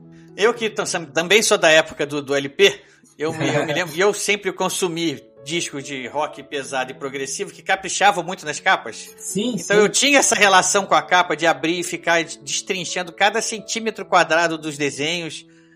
Por exemplo, as capas do Iron Maiden, eu ficava sempre procurando aquele símbolozinho do Iron Maiden, né? Que É. era, era uma, era, um, era uma brincadeira ali, né? Era, um- como é que se chama? Um easter egg ali que tinha toda a capa Iron Maiden, você tinha que procurar aquele... Então, Aquela assim, eu tinha essa relação que você tá falando aí, eu entendi exatamente o que você quis dizer com essa capa aí. É, temos também, a gente tem uma tradição de terror no- nos quadrinhos brasileiros, né? Desde a década de 70, desde antes, até um pouco antes, desde os anos 50. E temos representantes hoje. Eu acho que um dos grandes é o Vitor Moura. Aqui está com Bartolomeu, que é uma história de um, de um homem que vê demônios o tempo todo. Ele nasce vendo demônios, ele cresce vendo demônios, e os demônios não são exatamente aquilo que as religiões nos ensinam que eles são. Ele sabe a verdade. E ele é um cara comum, assim, Que, que maldição, hein? Pois é, e ele bate papo com os demônios, demônios, pô, e aí, como é que tá? Quanto tempo? Ele, porra, você tá se manda e tal. E ele fala coisas, e tem uns textos fantásticos, e o Vitor Moura é um artista de primeiríssima aqui, que você está vendo no momento em que Tô vendo. é Tô- uma tá representação em que os deuses antigos são transformados em demônios pela religião vigente, né? Então, cara, é, é maravilhoso. Impressionante. isso, né? É maravilhoso. Aí, assim, o Vitor foi um dos caras, um dos primeiros que eu, que eu divulguei, porque não se falar do Vitor Moura é um negócio, assim, inacreditável, inaceitável. Ele tem um trabalho fortíssimo, um texto fortíssimo, opiniões fortíssimas, e ideias, cara, que mereciam mais e mais e mais desenvolvimento, sabe? É, esse Bartolomeu é genial. Eu ainda nem falei dele no, no Lendo, Lendo os Colegas. Ainda nem falei, falei de outra. Falei de outra. Bartolomeu, que- qual é a editora? Vamos lá, Bartolomeu, Vitor Moura, Caligari. Caligari, boa. Dora Caligari. Também do Vitor, essa eu já falei, é o Colecionador de Memórias. Foi o primeiro álbum que ele lançou. Olha só, lombada quadrada, bonitinho, tal, mas é, é um álbum com formato americano. Esse colorido, enquanto Bartolomeu é preto e branco, esse aqui é coloridão. Mas é, é também lindíssimo. Também é uma coisa transcendente. Uma história também, uma história de terror e fantasia, né? com toques urbanos. Olha, angustiante. A ilustração, ilustração e angustiante aí. É, é, uma, é uma dark fantasy urbana. Ah, sim, a editora daqui também é a Caligari também. Dando um salto, dando um salto, mostrando que a gente também tem quadrinistas de outras vertentes, nós temos o Robson Vilauba com Um Grande Acordo Nacional, em que ele fala da história recente do Brasil como jornalista. O Vitor, o, o Robson, ele é jornalista e quadrinista, então ele resolveu fazer uma matéria em quadrinhos. Como ele esteve presente, como ele cobriu toda a questão do impeachment da Dilma, ele fez tudo isso em quadrinhos. Ele refez tudo isso. Né? Ele anotou enquanto ele estava fazendo, enquanto ele estava cobrindo jornalisticamente, lá no local, ele anotava e desenhava. Mais ou menos na linha daquele. Acho que é Palestino o nome? Exatamente, no Joe Sacco, na linha do Joe isso, Sacco. John é isso aí. Nós temos o nosso me Sacco. lembro. Eu me lembro que quando a gente, como eu te falei, a gente- eu já fiz uma série sobre quadrinhos, onde eu chamei algumas pessoas que, que eu sabia que gostavam de quadrinhos para indicarem as suas as grandes indicações que eles podiam fazer das suas vidas, assim, né? Aham. E eu me lembro que acho que o Eduardo Spor citou o Palestina do John Sacco. Joe, Joe Quando você Sacco. falou agora desse É. aí, desse aí, eu me lembrei que tinha a ver uma reportagem em quadrinhos, uma coisa. Sim, é isso mesmo, é isso mesmo. A editora é a Elefante e o autor é o Robson Vilauba. A obra é Um Grande Acordo Nacional, onde ele faz um raio-x de tudo que aconteceu naquela época, que culminou com a queda do, do governo vigente. né? E é um fantástico, um livro fantástico em termos de documento, em termos de reinterpretação. Você começa a ver as coisas de outro ângulo, entendeu? É muito bom. Quer dizer, é completamente diferente do que a gente está vendo. A gente viu histórias alternativas, a gente viu histórias de terror, a gente terror, viu histórias de ficção distopia, científica, distopias e, bom, um Uma reportagem agora. uma reportagem. Aham, interessante. É, eu acho fascinante essa, essa diversificação, sabe? Essa coisa ampla.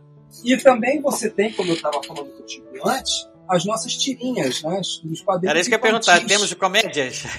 Temos, temos. Pô, humorista é o que a gente é o que não falta no Brasil, né? Mas o, o Mig, o Mig ele começou com o Ziraldo. Essa, esse aqui é um livrinho chamado Trash, que são as aventuras de um jovem metaleiro de seus 10 a 12 anos, né? Um menininho, um menininho que resolve, que tem uma banda chamada, sei lá, esqueci o nome da banda dela, mas da banda dele, mas é, o nome dele é Trash. E tem todo, qualquer um que tenha tido banda nos anos 80 sabe, se, se identifica com isso aqui. Que é fantástico e é engraçadíssimo pra quem teve banda. Eu não sei se os meus filhos vão achar tanta graça nisso. Eu achei. Mas Você assim, vai ter as referências aí, né? Você eu vai... tenho todas as diferenças. Tem um momento, inclusive, que eles encontram com o Iron Maiden, que é hilário. É Olha muito só. engraçado. O Iron Maiden aparece, faz uma ponta aqui. Até abrir na página. Então, o, o, o Mig ele faz um- uma série de tirinhas. Isso aqui foi publicado no, no jornalão, né, na, na Folha de São Paulo, entre 15 de agosto de 92 e 1 de maio de 93. Então você tem quase um ano de tirinhas aqui que ele resolveu republicar em formato de albinho, né, mas mantendo o formatinho assim das tiras. Bem bonito, colorido, bem É caprichado. super ainda. bonitinho, super bonitinho. E é, é uma. Eu brinco dizendo que ele atinge as crianças, mas ele não esquece que nós adultos nunca deixamos de ser criança. Legal. Então vamos lá. Trash, Trash, como é que é o nome do autor mesmo? É o. Mig Mendes. O Mig começou com o Ziraldo, fazendo o Menino Maluquinho. A ponto do Ziraldo dizer, cara, que ele desenha o Menino Maluquinho melhor que o próprio Ziraldo. Ah, que bacana. Isso, aqui, é, um- isso aqui é dele. Isso aqui isso, é uma- do- isso é um grande elogio, isso aí, né?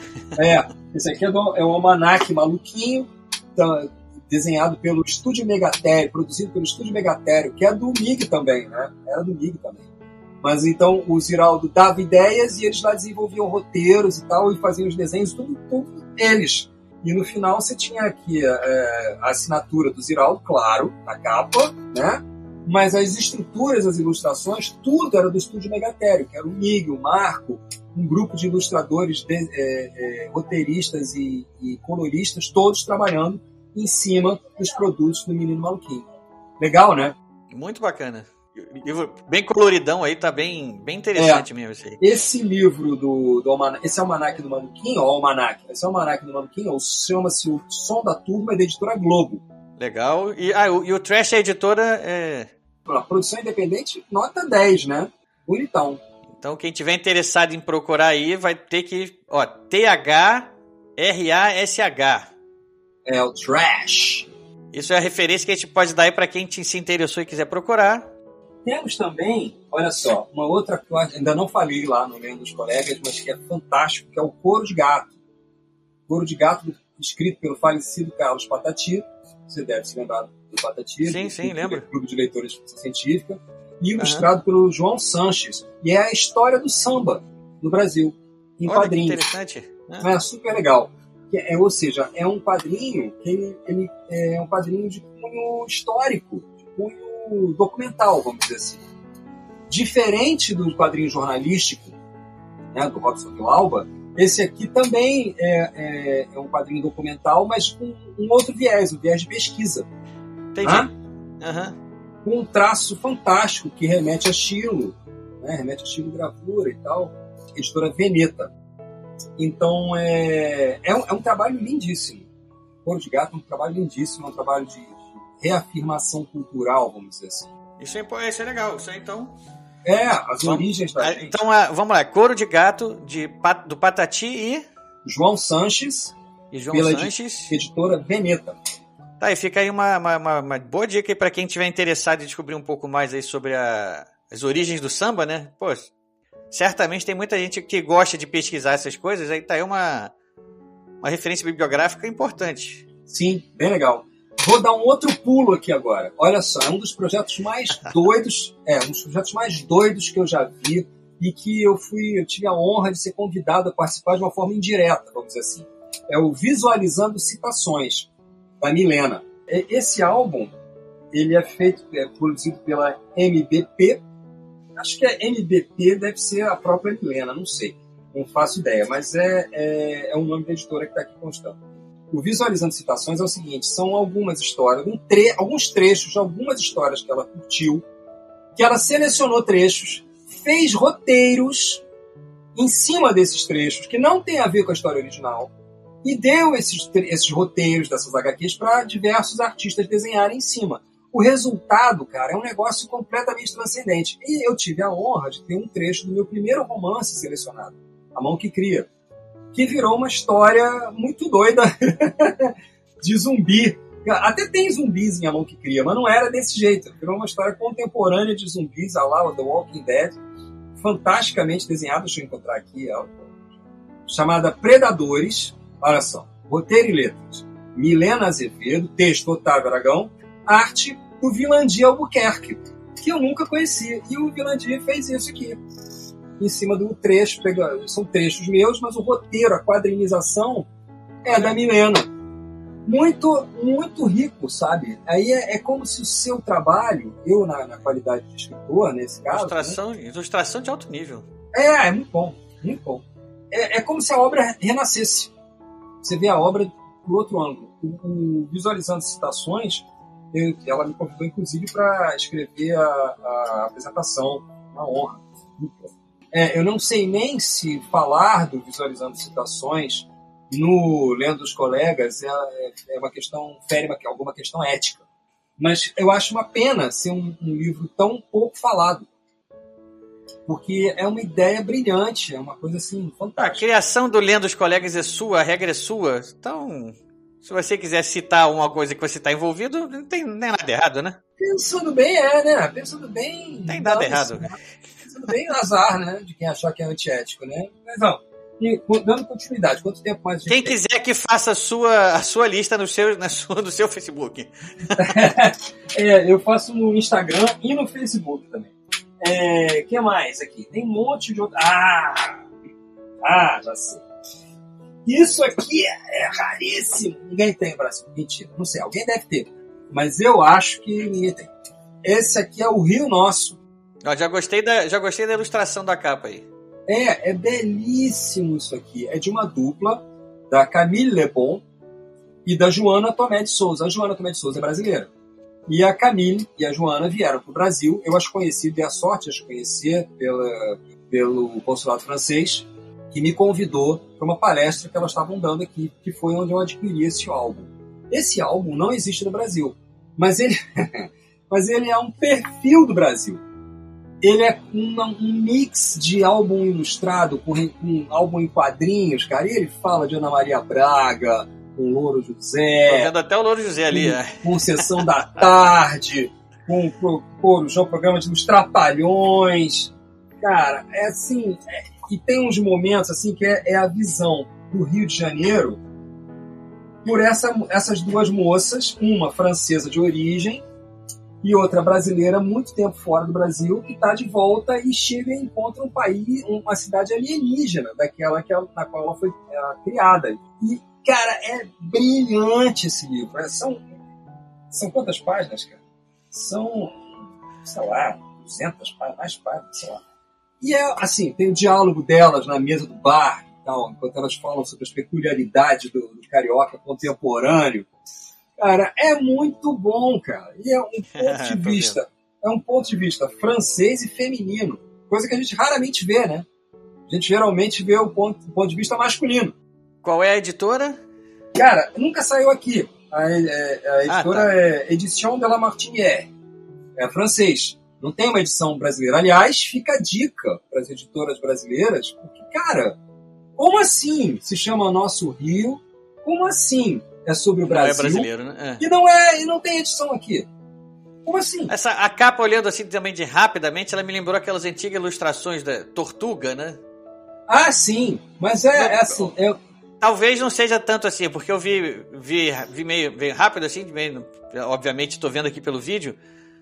Talvez não seja exatamente isso, mas eu, eu, eram ilustrações que eu achava um barato ficar ali olhando, porque elas são cheias de detalhes, né? Cada pedaço ah, mas... da ilustração tem detalhe, né?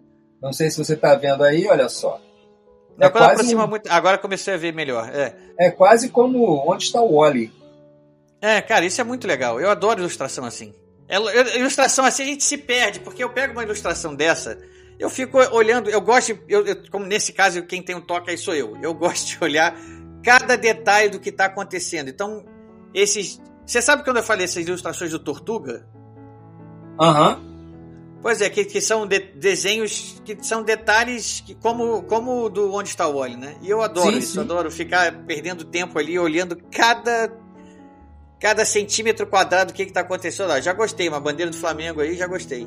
Muito bom, cara. E é um trabalho brilhante. Isso aqui, isso aqui merece até uma resenha mais aprofundada. Ah, outra regra que eu esqueci de falar, que o Mel tem pus. As resenhas não podem ser cansativas.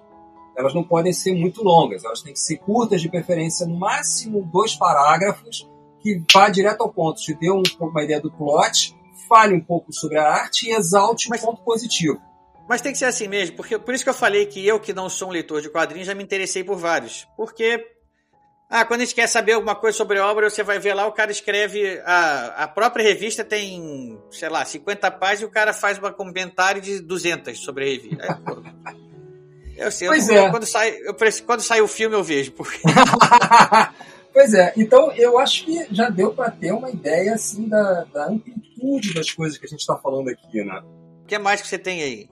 Um instituto do Marco Valadão, meu grande amigo, parceiro de muitos anos, e do Manuel Magalhães, também um grande amigo, colega de faculdade. Uma história policial irônica, é, brilhante, muito bem escrita e extremamente bem desenhada. Infelizmente só tem uma versão em PB, ela merecia cor, mas quem sabe, né? Da editora Aeroplano. Qual é a história mesmo? A história, você falou uma história policial. É uma história, que é que o seguinte, um instituto é uma instituição realiza todos os seus desejos. Você paga uma certa quantia e ela vai resolver os seus desejos para você da pior maneira possível, claro, sempre, senão não teria a menor graça. Já então, gostei, já gostei.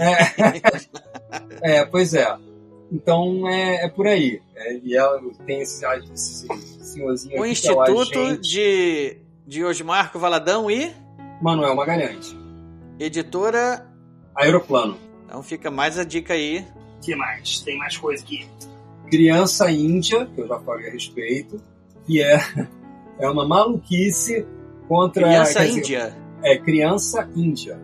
Da Guará também, que é um personagem, é, como direi, um falso personagem folclórico. Eles inventaram um personagem folclórico, como se fosse um curupira, que, ah, que mata madeireiros na Amazônia. Né? Então, é, é, são histórias curtas, rápidas, com traço, um traço muito impactante, um traço muito solto, que fala assim, de como a, a, a mata vai se vingar do que o homem está fazendo. Sabe? E, e é, é extremamente radical. As histórias são muito rápidas, muito violentas, muito, às vezes até gore, mostrando o, o como a, a lógica da cidade não funciona num, num ambiente como a, a floresta amazônica.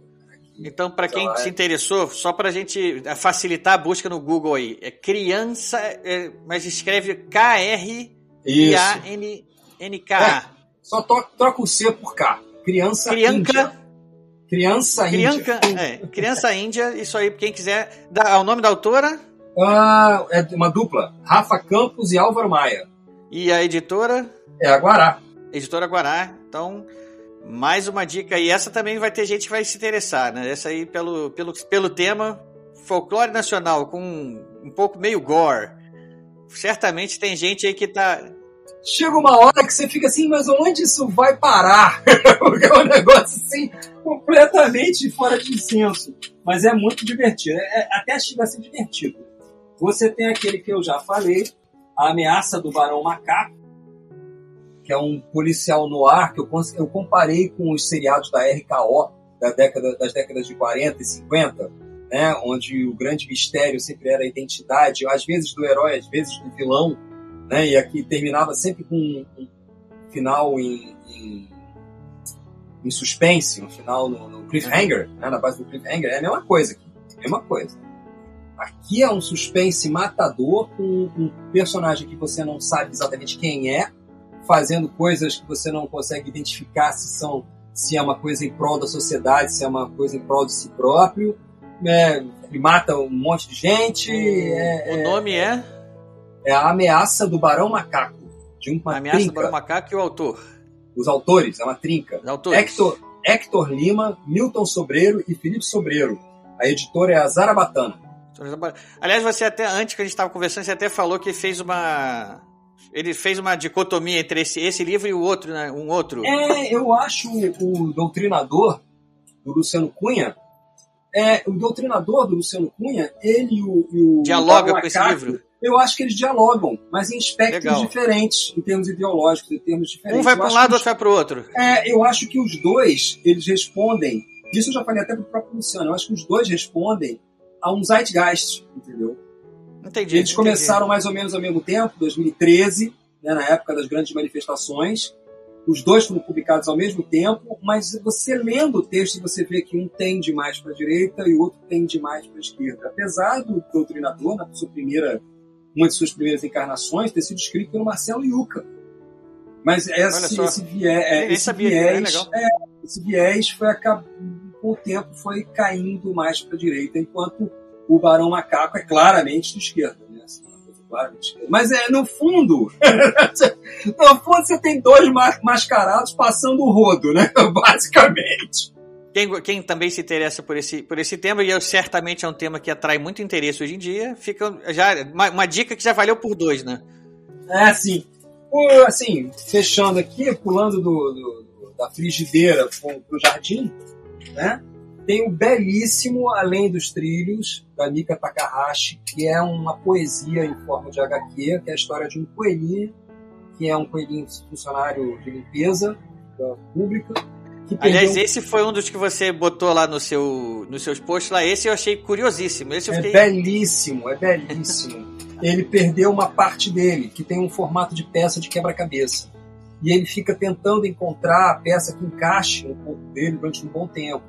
E ele tenta de tudo, inclusive compra, compra um vidro de peças de quebra-cabeça que ele vai tentando, e cada peça que ele, que ele tenta encaixar faz com que ele se sinta de uma forma não tão boa, ele fica meio que viciado naquilo, aí vê que aquilo faz mal a ele, até a hora que ele encontra um peixinho voador, que voa mesmo, o peixinho sai voando. E eles viram amigos, e, e essa relação dos dois é uma relação belíssima. Né? E o, Ou seja, uma história com uma sensibilidade aguçadíssima. Porra, né? cara, é um negócio de derreter o coração de pedra que eu tenho aqui neste peito. É belíssimo. Teste, é belíssimo. teste para as forças especiais do Exército ler esse livro sem se emocionar, né? É, isso mesmo, é belíssimo, belíssimo. Tem uma. É uma é, pelo que eu entendi, eu não cheguei a conversar com a Mika sobre isso quando eu a conheci, mas é, eu acho que é uma questão muito pessoal dela, de perda pessoal dela. Pelo menos isso fica, dá para subentender. É, é, quando você falou que ele perde um pedaço de si, eu já tinha imaginado que tinha uma coisa de dor aí pelo caminho. Não, cara, Enfim, mas é devastador e ao mesmo tempo é, é pungente, é delicado, é. Ah, cara, pô, só vendo. Então, volta aí o nome, nome do livro, da autora e da editora. Vamos lá. Pra... Aliás, vamos fazer o seguinte: vamos deixar essa como a última indicação, porque o nosso tempo aqui já está chegando para o final. Mas já ficou claro que a gente vai ter que fazer um segundo, uma segunda gravação, porque a gente não vai conseguir dar conta de citar todo mundo, de citar todo mundo que merecia estar aqui. Muita gente que merecia não vai estar aqui também, porque não vai dar tempo nem na segunda vez. Mas a gente está fazendo o possível, a gente está fazendo aqui. Pois é. Ah, é legal porque complementa, né? Porque eu falei de pessoas aqui que eu ainda não falei. Falei de obras que eu ainda não, não botei lá. Então lá tem Não, obras. que é- tem o bom é que a gente está fazendo a coisa sem, sem. Ninguém pediu para fazer isso, né? Tá fazendo porque deu vontade de fazer, né? Porque a coisa é legal de fazer. Quando Sim, a sim. gente está tá podendo, podendo falar bem das pessoas aí, podendo mostrar a, a produção do artista brasileiro, que tem coisas muito legais sendo lançadas aí, por que não, né? É, alguém tem que falar, né? Então é, Alguém além que dos falar. trilhos, além dos trilhos da Mika Takahashi, mas ah, de novo, editora, cara, não rola. Acho que é, Não é uma rola. produção, é praticamente uma edição, uma produção inde- independente. Deixa eu Bom, procurar aqui. Mika Takahashi, o pessoal já procurando no Google aí vai. Certamente vai conseguir É, chegar a alguma e- referência que leve a. Mika Ah, uma- é com K, né? M-I-K-A e Takahashi é T-A-K-A-H-A-S-H-I. Um monte de Hs, né? Isso aí. É, Então tá fica, fica a dica aí pra quem quiser procurar, porque essa dica aí certamente vale a pena também. Eu já sei que vai ter gente interessada também. Então, olha só, vamos- eu, eu pedi pra ele, vamos fazer mais uma última indicação aqui, Otávio, e depois a gente, eu quero que você fale das suas. Antes da gente se despedir aqui. Na última indicação, vou então fechar com essa coisa assustadora que é Ilha, do Murilo Souza, S-O- S-O-Z-A, que é, olha como você pode ver, é um folhetinho, formato canoa, grampeado, né? De 26 páginas. É, 26 páginas. 28 páginas. 28 páginas contra a capa. Que é um pesadelo. Isso aqui é uma das coisas mais assustadoras que eu vi no, nos últimos meses, cara. Dá um medo do cão isso aqui, porque é, um- é claramente um pesadelo. Ele fez isso aqui em 24 horas. E é a história de uma pessoa, é um cara que acorda numa ilha e não sabe o que ele tá fazendo ali. Coisa de pesadelo, né? Ele tá- não sabe pra onde vai, o que fazer, como é que parou ali. E aí até o momento que ele encontra pessoas. E encontrar pessoas era a pior coisa que podia ter acontecido com ele. Porque todo mundo quer matar o cara. Eita. Já, acho que vamos. Sem spoiler, vamos parar por aí pra não dar spoiler. É, porque o final, meu amigo, o final é assim, oi? Sério?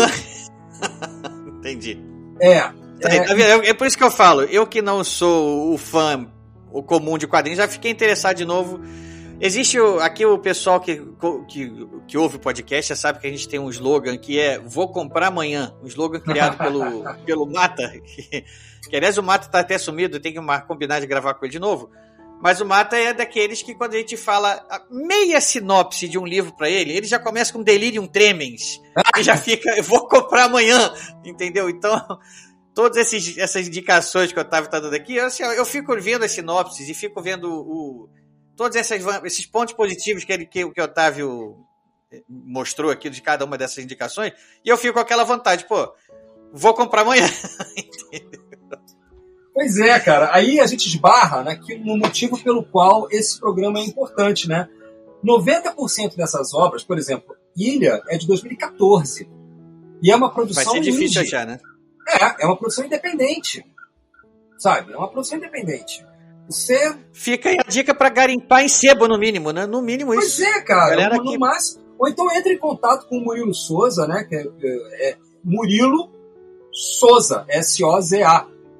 Cata ele. Cata ele nas redes Cata aí, se sociais. vira aí, ô, ô Murilo, fica aí a dica. Vai, se tiver Ah. gente procurando aí, se vira, malandro. O legal, o mais legal, cara, essa história era tão maneira, tão maneira, que ela tem uma dica visual do que está acontecendo no meio da história. Olha só. É uma imagem. Essa imagem é um barco com É vários, vários outros barcos afundados. É uma chave da história. Legal, hein? que aconteceu com a história. E tá exatamente no meio. Que bacana, olha aí. É o que eu tô falando, eu fico à vontade de. de, de- É brilhante, isso aqui é brilhante. E o cara fez esta coisa em 24 horas, é impressionante. Ele escreveu o argumento, fez o raf, o rascunho e, de- e mandou o pincel, cara. Mandou o pincel. Em 20... Ele falou que não foi ao banheiro, não comeu, não tomou banho, não foi nada. Ou seja, foi um surto criativo aí, um surto criativo que rendeu uma, uma história aí acima da média. Impressionante. Bom, então fechou, né? É, eu, eu falei que assim, a gente ia fechar aqui, porque assim, tem, não, a gente tem que cortar na carne mesmo pra parar, porque o tempo aqui é o, é o nosso limitador. Então, é, como eu pedi pra você, vamos agora partir então pra você explicar aí as suas, as suas obras, suas produções, o pessoal saber com quem tá falando aqui. Eu lancei, depois de muitos anos, né? Depois de burro velho, dando aula de quadrinho na Federal do Rio de Janeiro, eu não tinha um álbum meu. Isso mudou em 2011, quando eu lancei, junto com o Manuel Ricardo, Pra Tudo Se Acabar na Quarta-feira, que é uma história da Intempol, que tinha sido publicada em formato de conto lá atrás, em Portugal. Essa história não existe em termos O que é a Intempol? Explica aí pro nosso ouvinte. já vou, já vou. Eu ia chegar lá, eu ia chegar lá. Ponto original, para tudo se acabar na quarta-feira, não tinha, não tinha sido publicado no Brasil, só em Portugal. Então ele ainda hoje é inédito. Então eu pe- pensei, estava lá na Federal do. Dessa vez eu estava na Federal do Espírito Santo. E pensei, tá na hora, mais do que na hora de eu lançar uma HQ minha. Aí falei com o Manuel, que era aluno meu, que desenhava razoavelmente bem, e fiz uma proposta e recusaram. Manuel, se eu te der um, um texto você e você, você gostar, você gostaria de desenhar? Ele, claro. Aí eu entreguei para tudo se acabar na quarta-feira em versão textual para ele ler e expliquei o que era a Intempol. O que era a Intempol? A Intempol ela é uma agência internacional de controle do tempo. Mas a gente conta as histórias do braço brasileiro. E o braço brasileiro da Interpol se comporta como as nossas polícias geralmente se comportam. Você tem os caras legais, dedicados e que, se, que são honestos no trampo, mas tem a banda podre, né? E a- as histórias mais legais de se contar são exatamente as histórias da banda podre. Então a Sem dúvida. Interpol, ela, ela existe, ela foi criada por um motivo muito errado, que é a gente não, não botar a história né, do jeito que ela tem que estar, mas sim do jeito que a gente precisa que ela esteja. Então, na verdade, os nossos vigilantes policiais temporais, eles não estão aqui para consertar nada. Eles estão aqui para lucrar. Para que as pessoas que mantêm a Interpol, que ela não é uma agência estadual ou de obedecendo a governos, ela obedece a empresas que a bancam, né? empresas que injetam dinheiro nela, para que a história seja lucrativa. E são várias histórias. Eu lancei a primeira em 1998, chama-se Eu Matei Paulo Rossi. Eu Vou Morrer, você conhecido como o cara que escreveu Eu Matei Paulo Rossi. E o livro, a primeira antologia, chama-se Interpol, né? E reuniu é, oito escritores diferentes, cada um contando uma história passada nesse universo. E depois várias histórias independentes surgiram de vários autores brasileiros. É, e eu até fui, passou um tempo, eu fiquei assistindo essas histórias nascendo. Eu, eu fiz pouca coisa nesse universo que eu mesmo criei. Ficava meio que organizando a parada, né, dando uma de Kevin Feige, antes do Kevin Feige, né? Aham. organizando a bagunça. Até que tá na hora de eu lançar alguma coisa, eu lancei o Pra Tudo Se Acabar na quarta-feira, lá em Portugal, aí virou esse álbum. Lançado pela editora Draco, em 2011, com um roteiro meu e desenhos do Manuel Ricardo. Quando é, esse álbum saiu, é, eu já estava de volta no Rio. Eu tinha feito concurso para a Universidade Federal do Rio de Janeiro e passado de novo. Eu sou aquele cara que fica cansado, troca, simplesmente faz outro concurso, troca de emprego. Pede exoneração de um, faz concurso para outro. Né? Eu não faço o caminho mais simples, faço sempre o caminho mais complexo.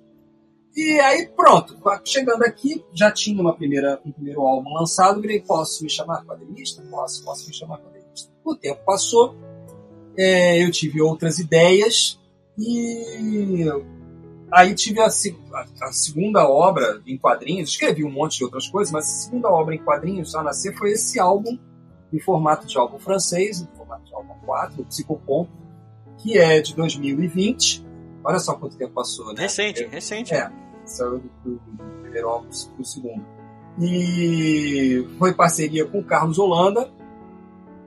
Né? A gente, o Carlos está concorrendo agora ao prêmio Angela Agostini, melhor colorista por essa obra. Não sei Bacana. porquê. Não sei por que ele tá concorrendo. tá bonito, tá bonito pra caramba. Não sei porquê, cara. Não sei. Não sei o que, que esse cara fez porque eu fico querendo dar prêmio para ele sei, fica fazendo essas coloridas, esses desenhos coloridos aqui. É, Bacana demais. Sei que quer dar prêmio para ele. É, então, isso aqui é a nossa homenagem ao quadrinho brasileiro para infanto juvenil. Né? Então você pode ver, inclusive, tem a história, Como é que é a história do psicopompo aí? A sinopse? Basicamente, a, a sinopse, o tweet, né? Vamos lá. O destino, é do, o destino do universo, bem e mal, está sendo é, disputado numa pelada numa favela carioca dois grupos de crianças. Esse Ponto. é o plot. Legal. É quem, quem, ficar curioso, quem não ficar curioso com isso, né? pois é, o destino de, do universo, o mundo é uma bola, né? E o destino do universo está na mão dessas crianças. Vamos ver o que, que, que acontece. As crianças pobres e a história é uma viagem mesmo. Já falei algumas coisas sobre ela algumas vezes, mas é, foi, foi, uma, foi uma grande aventura fazer Psicopom demorou pra caramba, mas a gente terminou e é um filho, filho de Leto. E agora, o último trabalho que, a gente, que eu estou envolvido é a antologia Intempol Agora, que eu fiz de novo. Né? Em 2000, eu tinha juntado oito escritores né, para fazer um trabalho conjunto. Dessa vez, eu juntei oito artistas, na verdade, dez, se contar todo mundo que trabalhou em dupla, dez artistas contando comigo, e fizemos um álbum chamado Intempol agora, que foi lançado agora em dezembro, mas ainda não saiu da gráfica. Ele já foi vendido, oficialmente já foi lançado, mas ainda não saiu da gráfica. Estamos esperando esse bicho sair da gráfica nascer para eu poder autografar para as pessoas que já compraram. Né? Mas tivemos um problema por conta da Covid na gráfica, a gráfica ficou sem pessoal, então o álbum está encruado na gráfica. Já, eu já vi a boneca, então, já está. Sabe quando você Temos aí um lançamento fresquinho saindo do forno. É, pois é, já saiu, né? Já foi tem, lançado. como é que é, como é que é o, a junção das histórias aí? Tem o que que liga as histórias? O que liga as histórias é a própria Interpol. São histórias Entendi. de diversos agentes da Interpol. São histórias às vezes engraçadas, às vezes dramáticas, às vezes é, é, de terror, assustadoras. Às vezes que lidam com religião, às vezes que lidam com misticismo, às vezes que lidam com science fiction hard. É, ou seja, tem de tudo. Tem histórias de. Tem romances, tem histórias de amor, tem histórias de traição, tem histórias de assassinato, tem histórias de morte. É, é tá seja, tudo lá. Tá tudo lá. A capa é do fantástico Léo, que é um artista brasileiro que faz grandes trabalhos no exterior, especificamente na França. É autor de uma grande série de ficção científica em quadrinhos chamada Aldebaran, não sei se você conhece. É não, não conheço, não.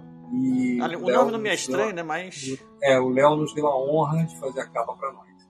Tô doido, inclusive, para que chegue logo para eu mandar para ele lá na França. É isso. Bom, Otávio, eu acho que a gente já já cumpriu um, um pedaço do nosso papel aqui, né? Nessa, nessa, nessa gravação. Não falei as editoras. A editora ah, da. É, voltando, vamos lá, vamos lá. A editora de, de Pra Tudo Se Acabar na quarta-feira é a Draco. editora Draco. Editora Draco. A editora de Psicopompo e do Intempol agora é a Caligari. Caligari. Então fica todas essas dicas aí pro pessoal. É, como eu falei, a gente não, não, é impossível esgotar o assunto num episódio só. A gente já falou demais aqui, mas pelo visto a gente vai ter que falar demais de novo, porque tem muito mais coisa ainda para falar. fica a promessa de uma segunda gravação. E para a gente se despedir, vou perguntar aqui pro Otávio uma pergunta que a gente faz para todos os nossos convidados aqui para pedir para dizer pra gente assim, que livro tá lendo agora? Eu, eu, vou ficar só nessa, porque a outra seria uma indicação de leitura. E o programa foi só sobre isso, então vamos ficar só na pergunta do que, que você tá lendo agora. Paul Auster, a trilogia de Nova York, tá me dando uma surra, mas eu tô indo. Não é uma leitura fácil. Cara, não, é, sim e não, né? Sim e não. Mas é muito bom, muito bom, recomendo. Quem nunca leu, por favor, leia Paul Auster que tem uma versão em quadrinhos excelente também. Olha só. Né? É ilustrada pelo Dave Mazzucchelli. E Freud, olha só. Estou lendo o very bom A Interpretação dos Sonhos, do Sigmund Freud. Então, essa, esse é o momento atual do nosso convidado. É isso que eu estou lendo. Então, Otávio, eu tenho a agradecer aqui a sua, sua participação é, a sua a inspiração lá de fazer a, a, série Lendo os Colegas ainda vai ter bastante tempo pela frente, né? porque a gente ainda tá ainda na. Tá em que número ainda, hein? 50. Chegou em tá 50. 50 já chegou? É, Nossa, chegou, chegou rápido. É, chegou é porque eu comecei a compartilhar. Eu comecei a compartilhar não desde o início, eu comecei a compartilhar já a partir de um ponto que a série já estava começada, porque quando começou e eu vi os primeiros posts assim, acabei vendo um perdido aqui, outro ali, né? Não, obviamente no Facebook a gente não vê tudo, né? Eu, vi, acabei vendo um perdido aqui. Quando eu comecei a perceber que tinha uma sequência e o negócio estava legal, que eu comecei a falei, pô, eu não leio quadrinho, mas fiquei, fiquei curioso com isso. Aí eu comecei a compartilhar todos os que eu vejo. Então eu tenho, eu tenho compartilhado lá alguns. Não sabia que já estava chegando aí nos 50 aí. Tem mas, ou seja, já. então pelo menos uma notícia boa. Pelo menos ainda está só na metade. tem muito mais pela frente. É, a gente vai. A gente ainda vai falar mais de novo. Vai, fica o convite já para uma próxima oportunidade. Otávio, Obrigadão por, por ter, ter vindo aqui, um abração. Pô, Ed, eu que agradeço pelo interesse, pela disponibilidade, pelo tempo, em pleno carnaval fazer um negócio desse. Assim, é, Carna, carnaval, o que, que, é isso? Em pleno carnaval? Eu não, não é, eu também isso. não sei, mas é feriado, né, cara? Pô, ah, tá, isso eu entendo, isso eu entendi. É, feriado, né? família cobra, Legal. né? Mas obrigado, valeu. Foi muito, muito A gente que agradece e é isso aí, a gente, como eu falei, o convite está feito para a próxima. A gente se fala de novo. Fica o um abraço e, e a espera para a volta. Abraço. É isso aí, pessoal. Muito obrigado. Tchau. Eu sou Ricardo Erdi e esse é o podcast Ghostwriter Desligando.